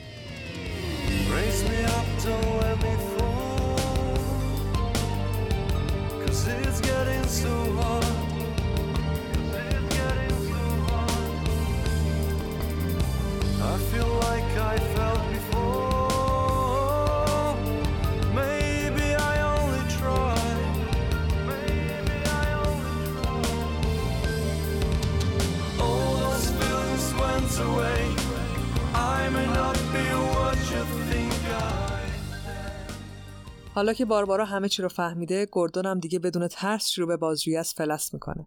هنوز مدرکی وجود نداره که ثابت کنه رئیس پلیس هم تو فساد دخالت داره و فلس متهم درجه اول پرونده است ولی حرفی هم نمی‌زنه هزار تا وکیل دور برش رو گرفتن ولی نه گردون تسلیم میشه و نه هارویدنت گوردون حالا همه چی براش مهمتر هم شده. پسرش به دنیا آمده و اون باید هر کاری که می‌تونه بکنه تا گاتم تبدیل به شهری برای زندگی بشه. ولی یه طرف دیگه شهر بتمن دیگه به خیال فلس و رئیسش شده. بتمن شکار بزرگتری داره. شهردار و برادرزادش تو امارت شهردار به شنای شبانه مشغولن و دارن با هم حرف می‌زنن. برادرزاده شهردار پسر قلچماقیه به نام جانی. جانی هر کاری که دایش بگه رو انجام میده و بیشترم تو بخش ناپدید کردن انسان ها مشغوله. و خب این بار یه چند نفری هستن که موی دماغ دایی جان شدن. جانی به دایش میگه که فقط اسم دو جنازه تحویل بگی. دایی جان یا همون شهردارم جواب میده که این بار جنازه نمی‌خواد. جنازه وجهه خوبی نداره. اونم نزدیک انتخابات. دایی ادامه میده که جانی باید یه نفر رو بترسونه. بتمن شدیدا تمرکز کرده تا اسم اون یه نفر رو بشنوه. اما حرف شهردار به خاطر سر و صدای ناگهانی نگهبانا قطع میشه. شهردار با کلی معمور وارد باغ امارت میشن و می‌بینن که یه زن تو لباس یه گربه سیاه رنگ در حال کتک زدن نگهباناست. سلینا که دیگه شده کتوامن چند شبی بود که با لباس تازش مشغول دزدی از کله گنده ها بود ولی امشب جای اشتباهی رو انتخاب کرده بود. تعداد افراد زیادن و کتوامن یکم ترسیده. داره به شدت میجنگه ولی راه فراری هم نداره. تا اینکه یهو همه نگهبانا بیهوش روی زمین میافتن. تو گردن همشون هم یه دارت خفاشی شکله مثل همونایی که بتمن داره. سلینا دوروبرش رو نگاه می‌کنه و چشمش به بتمن میفته که تو تاریکی و رو پشت بوم وایساده. دیگه وقت منو تلف نکن. بتمن اینو میگه و قیبش می‌زنه. بروس برمیگرده خونه. دیگه هوا روشنه. تو خونه نشسته و داره صدای ضبط شده شهردار و جانی رو گوش می‌کنه. قرار نیست کسی کشته بشه ولی قرار یکی بترسه. خیلی بد تهدید بشه و بترسه. بروس یهو از جا میپره و به سمت موتورش میره. هوا روشنه و این بار تا شب نمی‌تونه صبر کنه. این بار خود بروس وینه که باید دست به کار بشه. گوردون پسر کوچولوش رو بغل کرده و داره سعی می‌کنه آرومش کنه تا باربارا بیدار نشه. ولی تلفن خونه مثل همیشه زنگ می‌زنه و نقشه هاش رو نقشه براب می‌کنه. رئیس پلیس از گوردون می‌خواد که سری خودش رو به ایستگاه برسونه. گوردون آماده میشه و سری سوار ماشینش میشه. هنوز چندان از خونه دور نشده که یه موتور سوار رو می‌بینه که با سرعت وارد کوچه محل زندگیش میشه. یه موتور بزرگ که نمی‌تونه برای هر کسی باشه. گوردون شک می‌کنه و سری به سمت خونه برمیگرده. گوردون وارد پارکینگ خونش میشه. ولی به جای موتور سوار دو تا مرد رو می‌بینه که دارن باربارا رو به زور سواره ماشین می‌کنن. داخل ماشین مرد دیگه ای نشسته که ما به اسم جانی میشناسیمش. جانی که پسر گریان گردون رو بغلش گرفته از تو ماشین فریاد می‌زنه که بهتر گردون جلو نیاد وگرنه خانوادهش رو از دست میده. گردون می‌دونه که اگه بذاره اون زن و بچهش رو ببرن دیگه پیداشون نمی‌کنه. گردون به مردی که سر باربارا رو هدف گرفته شلیک می‌کنه. مرد روی زمین میفته و باربارا به سمت گردون فرار می‌کنه. جانی که از شجاعت گردون شوکه شده به همکارش دستور میده که سوار شه و اونجا رو ترک کنه. ماشین حرکت می‌کنه. گردون سوار ماشین خودش میشه و دنبالشون راه میفته. باربارا وسط پارکینگ تنها میمونه. مرد موتور سواری بهش نزدیک میشه. باربارا جیغ می‌زنه و کمک می‌خواد. مرد به باربارا نگاه می‌کنه و میگه من پسرتون رو برمیگردونم خانم گردون. بهتون قول میدم. بعد هم با سرعت عجیبی غیبش می‌زنه. ماشین گردون و جانی روی پل بالای رودخونه به هم می‌رسن. جیمز به سمت راننده ماشین جانی شلیک می‌کنه. ماشین جانی به نرده های پل اصابت می‌کنه و متوقف میشه. گردون میره که پسرش رو از ماشین بیرون میاره ولی جانی بچه بغل بهش حمله می‌کنه. جانی گردون رو به نرده ها میکوبه و با چاقو بهش حمله می‌کنه. گردون داره سقوط می‌کنه. جانی خیلی قوی تر از گردونه. نوزاد بیچاره لای دست قدرتمند جانی داره خورد میشه. تا اینکه جانی در حالی که می‌خواد یه چاقو رو تو بدن گردون فرو کنه بچه علای دستش لیز می‌خوره و به سمت رودخونه سقوط می‌کنه. گردون و جانی هم هل میشن و هر دو از روی پل پرتاب میشن. گردون خودش رو به کنار رودخونه میرسونه. عینکش شکسته و همه چی رو خیلی تار می‌بینه. مردی جلوش وایساده مردی که سر تا پا سیاه پوشیده و نوزاد کوچولو هم تو دستشه. گردون پسرش رو بغل می‌کنه و از مرد سیاه پوش تشکر می‌کنه. بعد چند ثانیه سکوت می‌کنه و میگه من بدون عینک تقریبا کورم. از اینجا برو تا کسی ندیدتت. مرد سیاه پوش لبخند می‌زنه و دور میشه.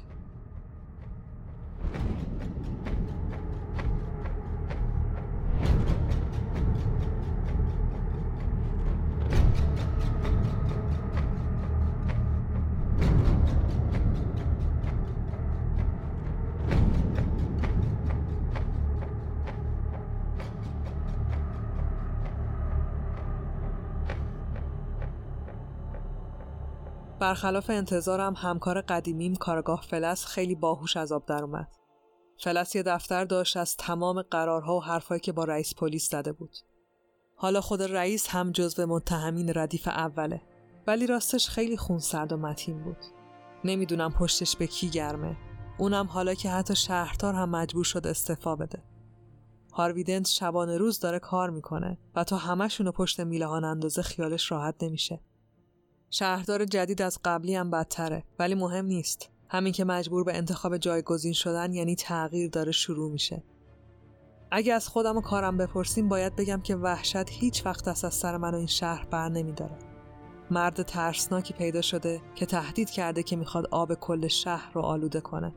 اسم خودش رو گذاشته جوکر. البته من یه رفیقی دارم که فکر کنم می‌تونه کمکم کنه. دیگه کم کم باید پیداش بشه.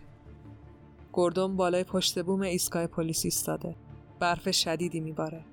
گردون پیپش رو روشن می‌کنه و به آسمون سیاه رنگ گاتم خیره میشه.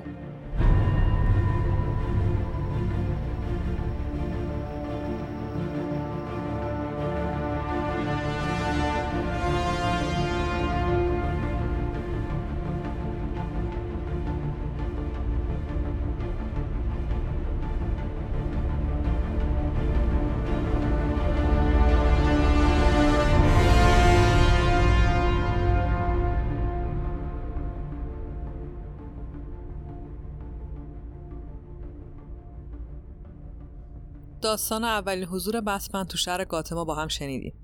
ولی تو این داستان و البته همینطور ریبوت های دیگه اولین حضور بتمن چیزی در مورد اینکه بتمن چجوری بتمن شد یعنی چجوری انقدر قوی شد یا کلا هر قدرت دیگه ای چه فیزیکی و چه علمی رو از کجا آورده بود نمیگن. تو داستانهای دیگهش میگن مثلا با استفاده از فلاشبک و اینجور چیزا. ولی من تو این بخش خیلی مختصر می‌خوام براتون تعریف کنم. فقط اینو بگم که من هر چی که تو کتابا هست رو میگم. کاری ندارم که تو فیلم یا سریال چی نشون داده شده. اونا هم ممکنه از روی کمیک باشه و هم تخیل مستقل نویسنده و کارگردان پس اینجا کلا سینما رو فراموش کنیم. اولین باری که به طور واضح در مورد تمرین های بروس وین برای تبدیل شدن به بتمن نوشته شد مربوط بود به شماره 226 Detective Comics. تو اون داستان ما یه بروس وین ده دوازده ساله رو می‌بینیم که خانوادش رو مدتی از دست داده و تصمیم داره که وقتی بزرگ شد با جرم و جنایت بجنگه. البته قانونی یعنی آرزوش اینه که پلیس بشه. اون زمان یه کارگاهی تو گاتم وجود داشت که همه جنایتکارا ازش میترسیدن. مردی به نام هریس. کارگاه هریس معمولا کارش رو تکی انجام می‌داد و می‌رفت دنبال شرورای متفکر و خوشخلاف. بروس نوجوون تو روزنامه داستاناش رو دنبال می‌کرد و خلاصه مرید آقای هریس شده بود. بروس میفته دنبال آقای هریس یه حالت استاکرتور.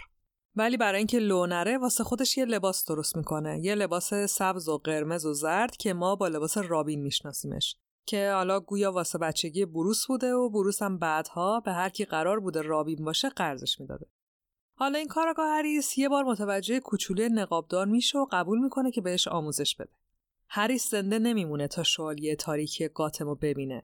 ولی به عنوان اولی مربی بروس راه و روش هوشمندانه کشف جرم و مجرمش به وسیله بتمن ادامه پیدا می‌کنه.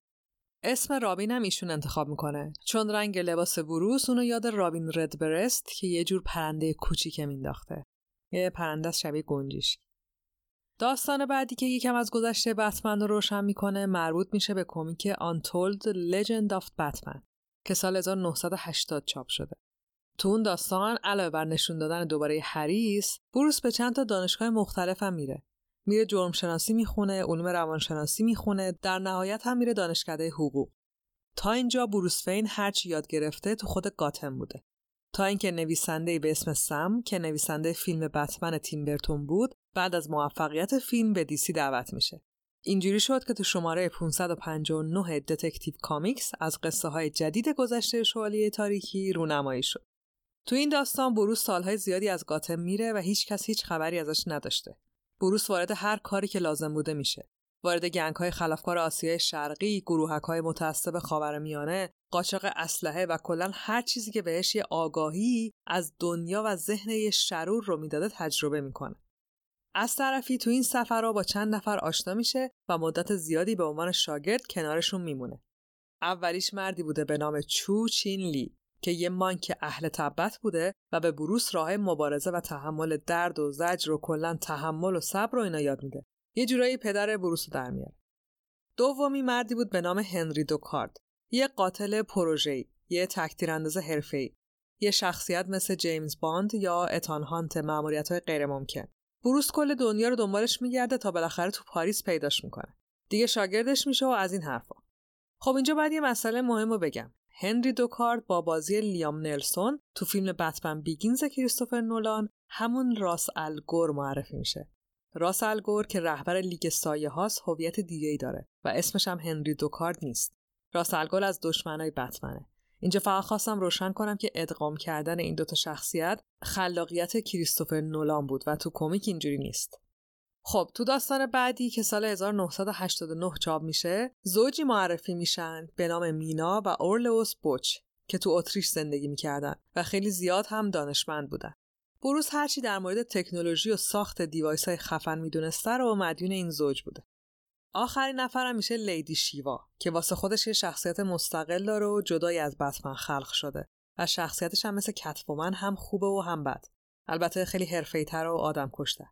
بروس اصول مبارزه رزمی و حرکات نرم و ترسناک رو از شیوا یاد می‌گیره. یه مجموعه ای از همه این چیزایی که الان گفتم تو فیلم بتمن بیگینز نولان می‌بینیم. البته با شخصیت های کمتر ولی میشه گفت بهترین پرداخت رو داشته به این موضوع. حالا سراغ فیلم ها هم میرم. خوشبختانه هرچی از بتمن بنویسم بگم بازم یه چیزایی میمونه که باید بگم.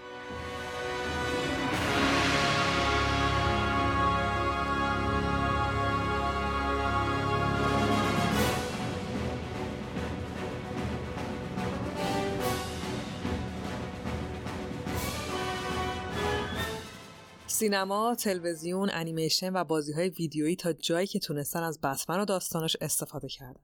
حتی اگه خیلی اختصاصی سراغ شالی تاریکی هم نرفته باشن، بیخیال گاتم و شخصیتاش نشدن. واقعا هم جذابن دیگه. یعنی بهتره بگم که نصف راه جذابیت و فروش خودشون رفتن. از سال 1966 شروع می‌کنم. وقتی اولین فیلم بتمن به همین نام و به کارگردانی لزلی اچ مارتینسون اکران شد. فیلم ماجراجویی های بتمن و رابین رو نشون می‌داد و آدام وست هم بازیگر نقش بتمن بود. فیلم برای طرفدارای بتمن قابل قبول و هیجان انگیز بود. بعدی در واقع یه مجموعه است شامل چهار تا فیلم که با فیلم بتمن تیم برتون و از سال 1989 شروع شد. البته بازیگرا و کارگردان تو هر فیلم تغییر می‌کردن. گفتم دیگه اولیش فیلم بتمن تیم برتون بود به سال اکران 1989. مایکل کیتون نقش بتمن رو بازی کرد و دشمنش هم جوکر بود با بازی جک نیکلسون. فیلم بعدی سال 1992 اکران شد به نام Batman Returns. کارگردان همون تیم برتون بود و مایکل کیتون هم همون بتمن. بازیگرای دشمنای بتمن هم یکیشون دنی دویتو در نقش پنگوئن و کریستوفر واکن در نقش مکس شرک بود. فیلم داستان جالبی داره و پنگوئنش هم خیلی جذابه. مایکل کیتون هم تو این فیلم می‌تونه بتمن بودن خودش رو یه جورایی تو دل بیننده تهنشین کنه. یعنی دیگه به دل میشینه. سه سال بعد یعنی سال 1995 فیلم بتمن فورور اکران شد. تیم برتون و مایکل کیتون دیگه از بتمن و داستانش انصراف داده بودن. برای همینم فیلم به کارگردانی جوئل شوماخر که به تازگی هم فوت شده خدا رحمتش کنه و بازی وال کیلمر تو نقش بتمن ساخته شد. داستان فیلم بازنشستگی بتمن رو نشون می‌داد که عاشق دختری به نام چیز شده بود. با بازی نیکول کیدمن. ولی متاسفانه شخصیتی به نام ریدلر که جیم کری بازیش می‌کرد هویت بتمن رو کشف کرد و اینجوری اوضاع به هم ریخت. شخصیت منفی دیگه فیلم هم Two-Face یا همون هاروی دنت بود که تامی لی جونز نقشش رو بازی می‌کرد. سال 1997 همون کارگردان یعنی جوئل شوماخر با فیلم بتمن و رابین دوباره برگشت. این بار جورج کلونی نقش بتمن رو بازی می‌کرد که متاسفانه اصلا بهش نمیومد و خب وقتی بتمن فیلم بتمن بد باشه تکلیفش معلومه دیگه. این آخرین فیلم این چهارگانه بود. حالا بریم سر وقت کریستوفر نولان و سه‌گانه با همه وجودم امیدوارم تکرار بشه بتمن.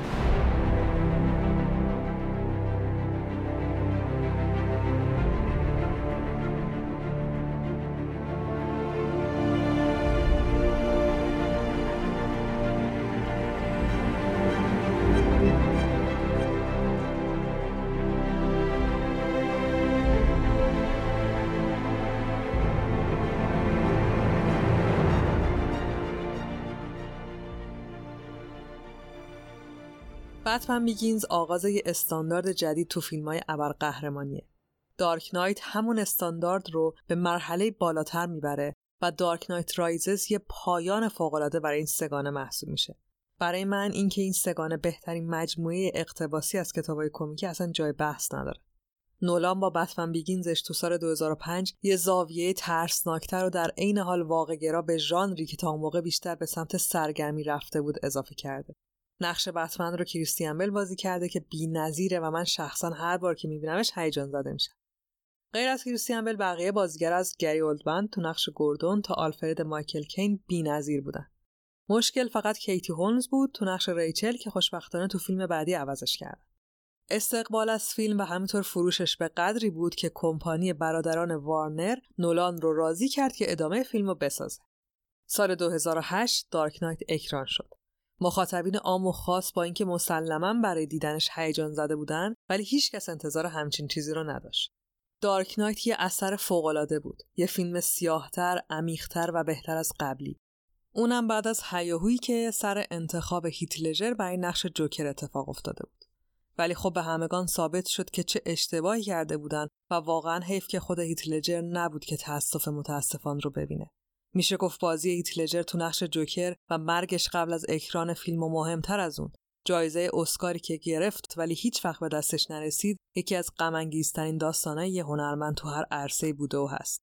به قول بردیا روح شاد و هنرش واقعا جاودانه. علاوه بر هیث لجر و جوکرش یه شخصیت دیگه هم به فیلم اضافه شده بود. هاروی دنت همون دادستان درستکار گاتم که در نهایت تبدیل شد به villain ی به نام Two-Face. نقش هاروی رو هم آرون اکهارت بازی می‌کرد که خیلی هم بهش میومد. سال 2012 شد و فیلم سوم هفت سال بعد از اولین فیلم اکران شد. Dark Knight Rises داستان ای داشت. ولی متاسفانه یه سری detail تو فیلمنامه مشکل داشت و همین هم نسبت به دوتا فیلم قبلی ضعیف نشونش می‌داد. ولی با این حال فیلم به اندازه کافی خوب بود که بشه لقب یه پایان با شکوه بهش داد. البته اینو بگم که استاندارد در حد فیلم نولان بود و من الان نمی‌خوام چیزی رو زیر سوال ببرم. ولی بعد از دیدن دارک نایت و جوکرش آدم انتظاراتش میره بالا دیگه. بریم سراغ بقیه فیلم ها. اگه یادتون باشه سال 2013 فیلم منافستیل زک اسنایدر اکران شد. یه ریبوت تازه از سوپرمن با بازی هنری کویل که قرار بود بشه اولین مجموعه از دیسی مثل همونایی که مارول شروع کرده بود. واسه همین در ادامش و در سال 2016 فیلمی اکران شد به اسم Batman versus Superman Dawn of Justice. قرار بود بتمن با بازی بن افلک یه قهرمان کهنه کار و دیگه از سر ما گذشته باشه که حالا خیلی از این سوپرمن تازه رسیده لجش گرفته و فکر می‌کنه نبودنش بهتر از بودنشه. داستانم همین بود ولی متاسفانه فقط همین بود. هیچ چیز دیگه ندارم از فیلم بگم و برای اینکه به طرفدارشم بر نخوره ادامه نمیدم اگه اصلا طرفداری داشته باشه. بعدش تو همون سال 2016 Suicide Squad اکران شد که بتمن فقط تو چند تا صحنش حضور داشت و در حال آماده سازی Justice League بود. Justice League میشه گروهی از ابرقهرمانای دی سی که با هم متحد میشن مثل Avengers مارول. Justice League سال 2017 اکران شد. تو فیلم غیر از بتمن، واندر سوپرمن، آکوامن و فلش و چند نفر دیگه هم بودن. این دیگه آخرین حضور بتمن بن افلک تو این مجموعه بود. از اونجایی که واندر وامن قرار اکرام بشه احتمالا بقیه شخصیت ها به زندگی سینماییشون ادامه بدن ولی دیگه با بتمن کاری ندارم من واقعا این فیلم رو دوست نداشتم و خیلی سعی کردم که لحنم رو کنترل کنم وگرنه خیلی عصبانی تر از این حرفام با اون بتمناشون حالا اینو اینجا اضافه کنم که تو فیلم جوکر 2019 بچگی بروس وین خیلی کوتاه نشون داده میشه که جوکر هم باش حرف می‌زنه. البته صحنه کشته شدن توماس و مارتا وین هم هست تو فیلم. ولی من این فیلم و فیلم بتمن به حساب نمیارم. به نظر من فیلم متعلق به جوکره پس تو قسمت بعدی در موردش حرف می‌زنم. قسمت بعدی رو یادتون نره. نکته بعدی هم این که حتما تو خبرها شنیدین که فیلم بعدی بتمن قرار سال 2021 اکرام بشه با بازی رابرت پتینسون. من فکر می‌کنم فیلم خوبیه. نمی‌دونم چرا بهش امیدوارم. با اینکه بتمنش خیلی عجیبه ولی به نظر میاد که جالب و چالش برانگیز باشه. خب بتمن کلی انیمیشن و سریال و بازی جذاب داره که منم خیلی دلم می‌خواد در موردشون حرف بزنم. پس فکر نکنین که داستان فیلم ها و سریال های بتمن تو هیرولیک همینجا تموم میشه. نه. هنوز خیلی حرفا هست که می‌خوام در موردشون بزنم ولی تصمیم گرفتم اینجا نگم قراره به زودی ولی یه جای دیگه یه تحلیل و نقد درست حسابی از همه بتمن های به تصویر کشیده شده بشنوید پس منتظر خبرهای هیجان انگیز باشیم There was a man from Gotham in the Batmobile he rode. Defending the defenseless, it's to him I sing this ode. With his hammers of justice, he struck down every foe. Safety for our families, it's this to him we owe. Gray and blue, gray and blue. The man from Gotham wore the gray and blue. He fought the vilest villains, too numerous to list, rendering his verdict with batwing covered fists. Descending from the night sky, his scalloped cape would flow. Those who broke the law deserved the punches he would throw. Gray and blue, gray and blue, the man from Gotham wore the gray and blue. Beneath the mask was just a man, same as you and me. His true face he could never share, a secret identity. But why endure this lone crusade? Fight a fight you just can't win. If asked, the bat would tell you someone's gotta stand up to all this sin.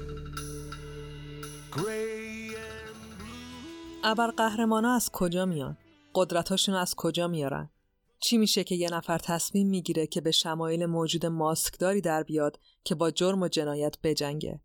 واقعا چی میشه یه نفر تصمیم می‌گیره که خونه و یا فضای امنش رو ترک کنه و یه نقاب بزنه و بره کاری رو انجام بده که ممکنه به خاطرش دیگه فردا به خونش برنگرده؟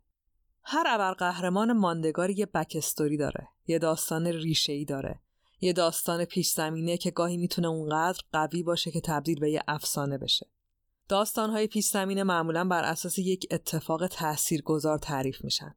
مثلا یه اتفاق عجیب توی آزمایشگاه ارتش یا تماس و معاشرت با آدم فضایی و موجودات کهکشانی، معامله با شیطان، نیشه یه حشره و حالا کلی چیز دیگه. اما ما اینجا با یه شخصیت طرفیم که داستان پیش زمینش با همه اینایی که گفتم فرق داره. یه ماجرای دزدی توی خیابون تاریک و خلوت یهو تبدیل به جنایت میشه. قتل پدر مادر یه پسر بچه 9 ده ساله که جلوی چشم بچه اتفاق میافته. بچه ای که تو بحت و ناباوری روی خون داغ والدینش زانو می‌زنه و در حالی که داره اولین تجربه درد از دست دادن و غم سنگین و ناشناخته ناشی از مفهومی به نام مرگ رو تجربه می‌کنه به خودش و جسم بیجون اونا قول میده که تا وقتی زنده است برای پاک کردن خیابونو از همچین جنایتی تلاش کنه. ممکنه بگین این داستان برای ابرقهرمانای دیگه هم اتفاق افتاده. مثلا اسپایدرمن بعد از قتل اموش تبدیل به ابرقهرمان مهربون و محلی نیویورک میشه. یا تبدیل شدن فرانک کسل به پانیشر بعد از این اتفاق میافته که همسر و دخترش با بیرحمی تمام تو خونشون کشته میشن. ولی بین اینا و بروس وین کوچولو یه فرق بزرگ هست. پیتر پارکر قبل از از دست دادن اموش تبدیل به اسپایدرمن شده بود و مرگ اموش یه جورایی فقط باعث شد که وجدانش به درد بیاد و تصمیم بگیره از قدرتاش تو راه بهتری استفاده کنه. و فرانک کسل هم خودش یه تکثیرانداز ارتش بود یه مأمور خیلی مهم و کلیدی که کلی عملیات عجیب و جاسوسی تو کشورهای دیگه اجرا کرده بود. یعنی زندگیش قبل از این اتفاق هم یه زندگی معمولی نبود و درد و جنگ و آدمکشی زیاد دیده بود. ولی بروس یه بچه کوچیک بود. بدون هیچ دانشی از مفهوم خشونت و فساد اینکه اصلا همچین قولی رو به خودش و والدینش میده نشونه بار عظیمیه که اون لحظه و خیلی ناگهانی به شونههاش تحمیل شده بود و از اون به بعد تلاش بی نهایتش برای تبدیل شدن به شوالیه تاریکی در ادامه همون عهدیه که تو اون خیابون لعنتی به خودش بسته بود. حتی میشه گفت که جدای تلخی اون تراژدی در واقع وزن سنگین همون پیمانه که بروس وینو تبدیل به بتمن می‌کنه. بتمنی که تو خیلی از کتابا از ته دلش می‌خواد که یه روز دیگه بتمن نباشه. بتمن هم حتما امید داره که یه روز ماسکشو برداره و به زندگی معمولی برگرده. روزی که به قانون و حکومت اعتماد کنه و بدونه که بدون مرد خفاشی هم میشه که هیچ بچه یه شب همینجوری علکی رو خون پدر و مادرش زانو نزنه. البته بتمن هرچی بزرگتر میشه کم کم همین امیدش رو هم از دست میده. به هر حال موضوع اینه که این داستان داستان یه انتقام ساده نیست. مثل چیزی نیست که تو فیلم بتمن تیم برتون دیدیم. تیم برتون انقدر داستان رو شخصی کرده که حتی جوکر فیلمش در واقع همون قاتلیه که تو فیلم توماس فین پولدار و همسایش رو می‌کشه. به نظر من این کل هویت بتمن رو زیر سوال می‌بره. مهم این بود که اون حادثه تو یکی از کوچه های رندوم شهر و به دست مردی اتفاق بیفته که کارش نتیجه از فقر و ترس حاکم تو شهر بود. اون اتفاق نمادی از فساد و بیعدالتی پخش شده تو لابلای تاریکی های گاتم بود. بروس فین به جای فکر کردن به یه انتقام شخصی تصمیم گرفت که دنبال ریشه این جنایت بگرده و اونو بسوزونه. اینه که ابر قهرمان بودن بتمن و متفاوت و داستانش رو شگفتانگیز می‌کنه. انتقام واقعا یه حرکت شخصیه. در حالی که به نظر من تصمیم بروس یه جور مجازاتی که برای اون اتفاق در نظر می‌گیره. بتمن تو یکی از داستاناش که بالاخره هویت قاتل والدینش رو می‌فهمه خودش میگه که نمی‌تونم انکار کنم که تصویر اون مرد همه جا منو دنبال می‌کنه. ولی در واقع اون اتفاق سرنوشت گاتم عوض کرد. و چیزی هم که الان برای من مهمه فقط گاتمه. خب حالا اگه بخوایم قضیه مجازات رو کنار بذاریم بروس فین چه انگیزه دیگه ای می‌تونه داشته باشه تا زندگیشو ول کنه و بشه بتمن تو یکی از داستانا بروس در حال مرور خاطراتش پدرش رو به یاد میاره پدری که با اینکه صاحب امپراتوری وین بود ولی همه چی رو سپرده بود به دیگران و خودش جراح شده بود. بروس صحنه ای رو به یاد میاره که پدر جراحش شبانه برای یه عمل اورژانسی از سمت بیمارستان page میشه. بتمن این صحنه رو وقتی به یاد میاره که تو تاریکی شب با اون شنل و نقابش بالای برج بلندی وایساده و به صدای گاتم شلوغ گوش میده. بتمن از خودش می‌پرسه این دلیلیه که من اینجا؟ من می‌خوام مثل پدرم باشم؟ و این صحنه تنها جایی نیست که ما می‌بینیم که بروس وین تلاش می‌کنه که مثل پدرش باشه. جاپای اون بذاره و با روش خودش کاری کنه که توماس وین فقید بهش افتخار کنه. اینجاست که من می‌تونم قبول کنم که قضیه شخصیه. توماس فین تو همون مدت کوتاهی که کنار پسرش بود بارها از آرزوهای بزرگش برای رسوندن گاتم به یه شهر ایدئال حرف زده بود ولی توماس مرد مثبت بود یه پزشک بود که به بیمارا کمک می‌کرد و در عین حال یه سرمایهدار بزرگ بود که هرچی داشت رو تو راحت کردن زندگی شهری مردم خرج می‌کرد.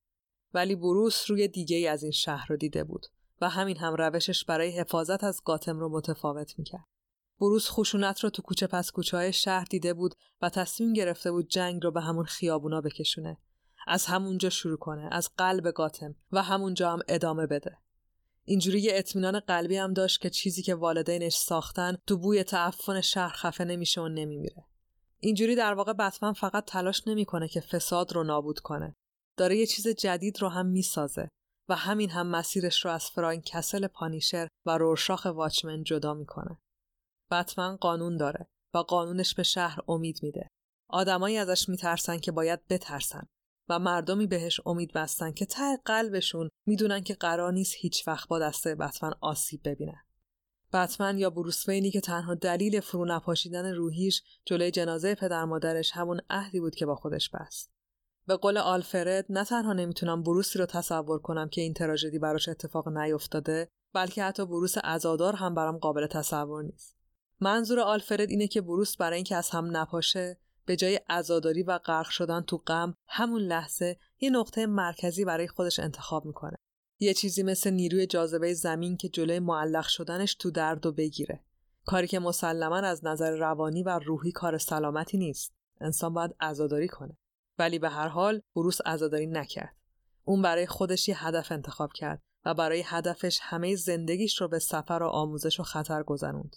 یه جورایی انگار بروس وین هم همون لحظه با والدینش مرد و بتمن به دنیا اومد. یعنی اگه اون عهد و پیمان رو از بروس بگیریم اون هنوزم یه بچه شک زده است که روی خون داغ پدر مادرش زانو زده. اون لحظه پایان داستان بروس وین بود. پایان شخصیتش. بروس وین از اون به بعد فقط یه نقاب بود. یه صورتک برای مردی که شبها روی برج‌های بلند گاتم وای میساد و به صدای همهمه کوچه های پرتلاطم شهر گوش می‌داد. به همین دلیل همین قول شکسته نشد چون قول یه بچه ازادار نبود. قول یه پارتیزان تازه متولد شده بود. یا بهتر بگم اولین قانون زیست تازه شروع شده بتمن بود. نگه داشتن این قول و عمل کردن بهش اصالت شخصیت بتمنه. هر دشمن و ویلنی که سر کلش پیدا میشه می‌دونه که بتمن قرار نیست سست یا عوض بشه. مثل قانونی که برای نکشتن داره. بتمن کسی رو نمی‌کشه. اینو همه می‌دونن. و این رو هم می‌دونن که بتمن تحت هیچ شرایطی قانوناش رو زیر پا نمی‌ذاره. در مورد این قانون نکشتن تو قسمت بعدی حرف می‌زنم.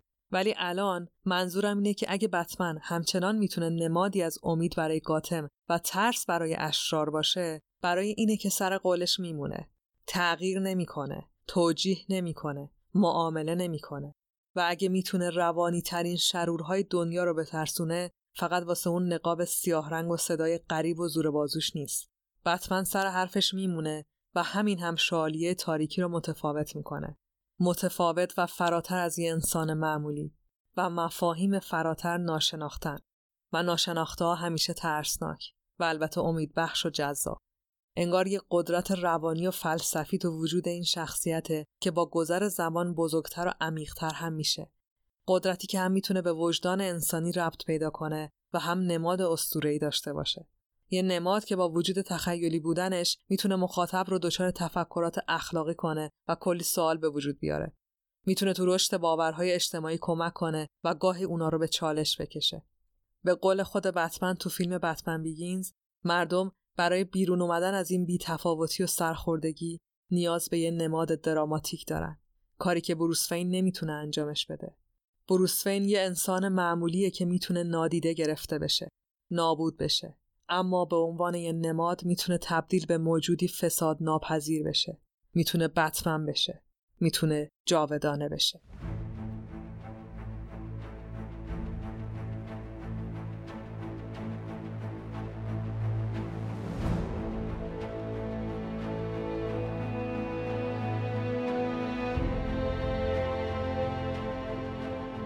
چیزی که شنیدین یازدهمین قسمت از پادکست هیرولیک و بخش اول از چهارگانه بتمن بود.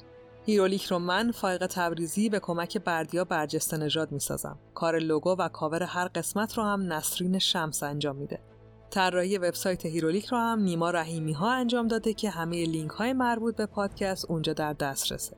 می‌تونین صفحه و کانال مربوط به پادکست رو تو اینستاگرام، توییتر و تلگرام هم دنبال کنین و اگه حال کردین اون رو به دوستاتون هم معرفی کنین. روزگارتون خوش، فعلا خدافز.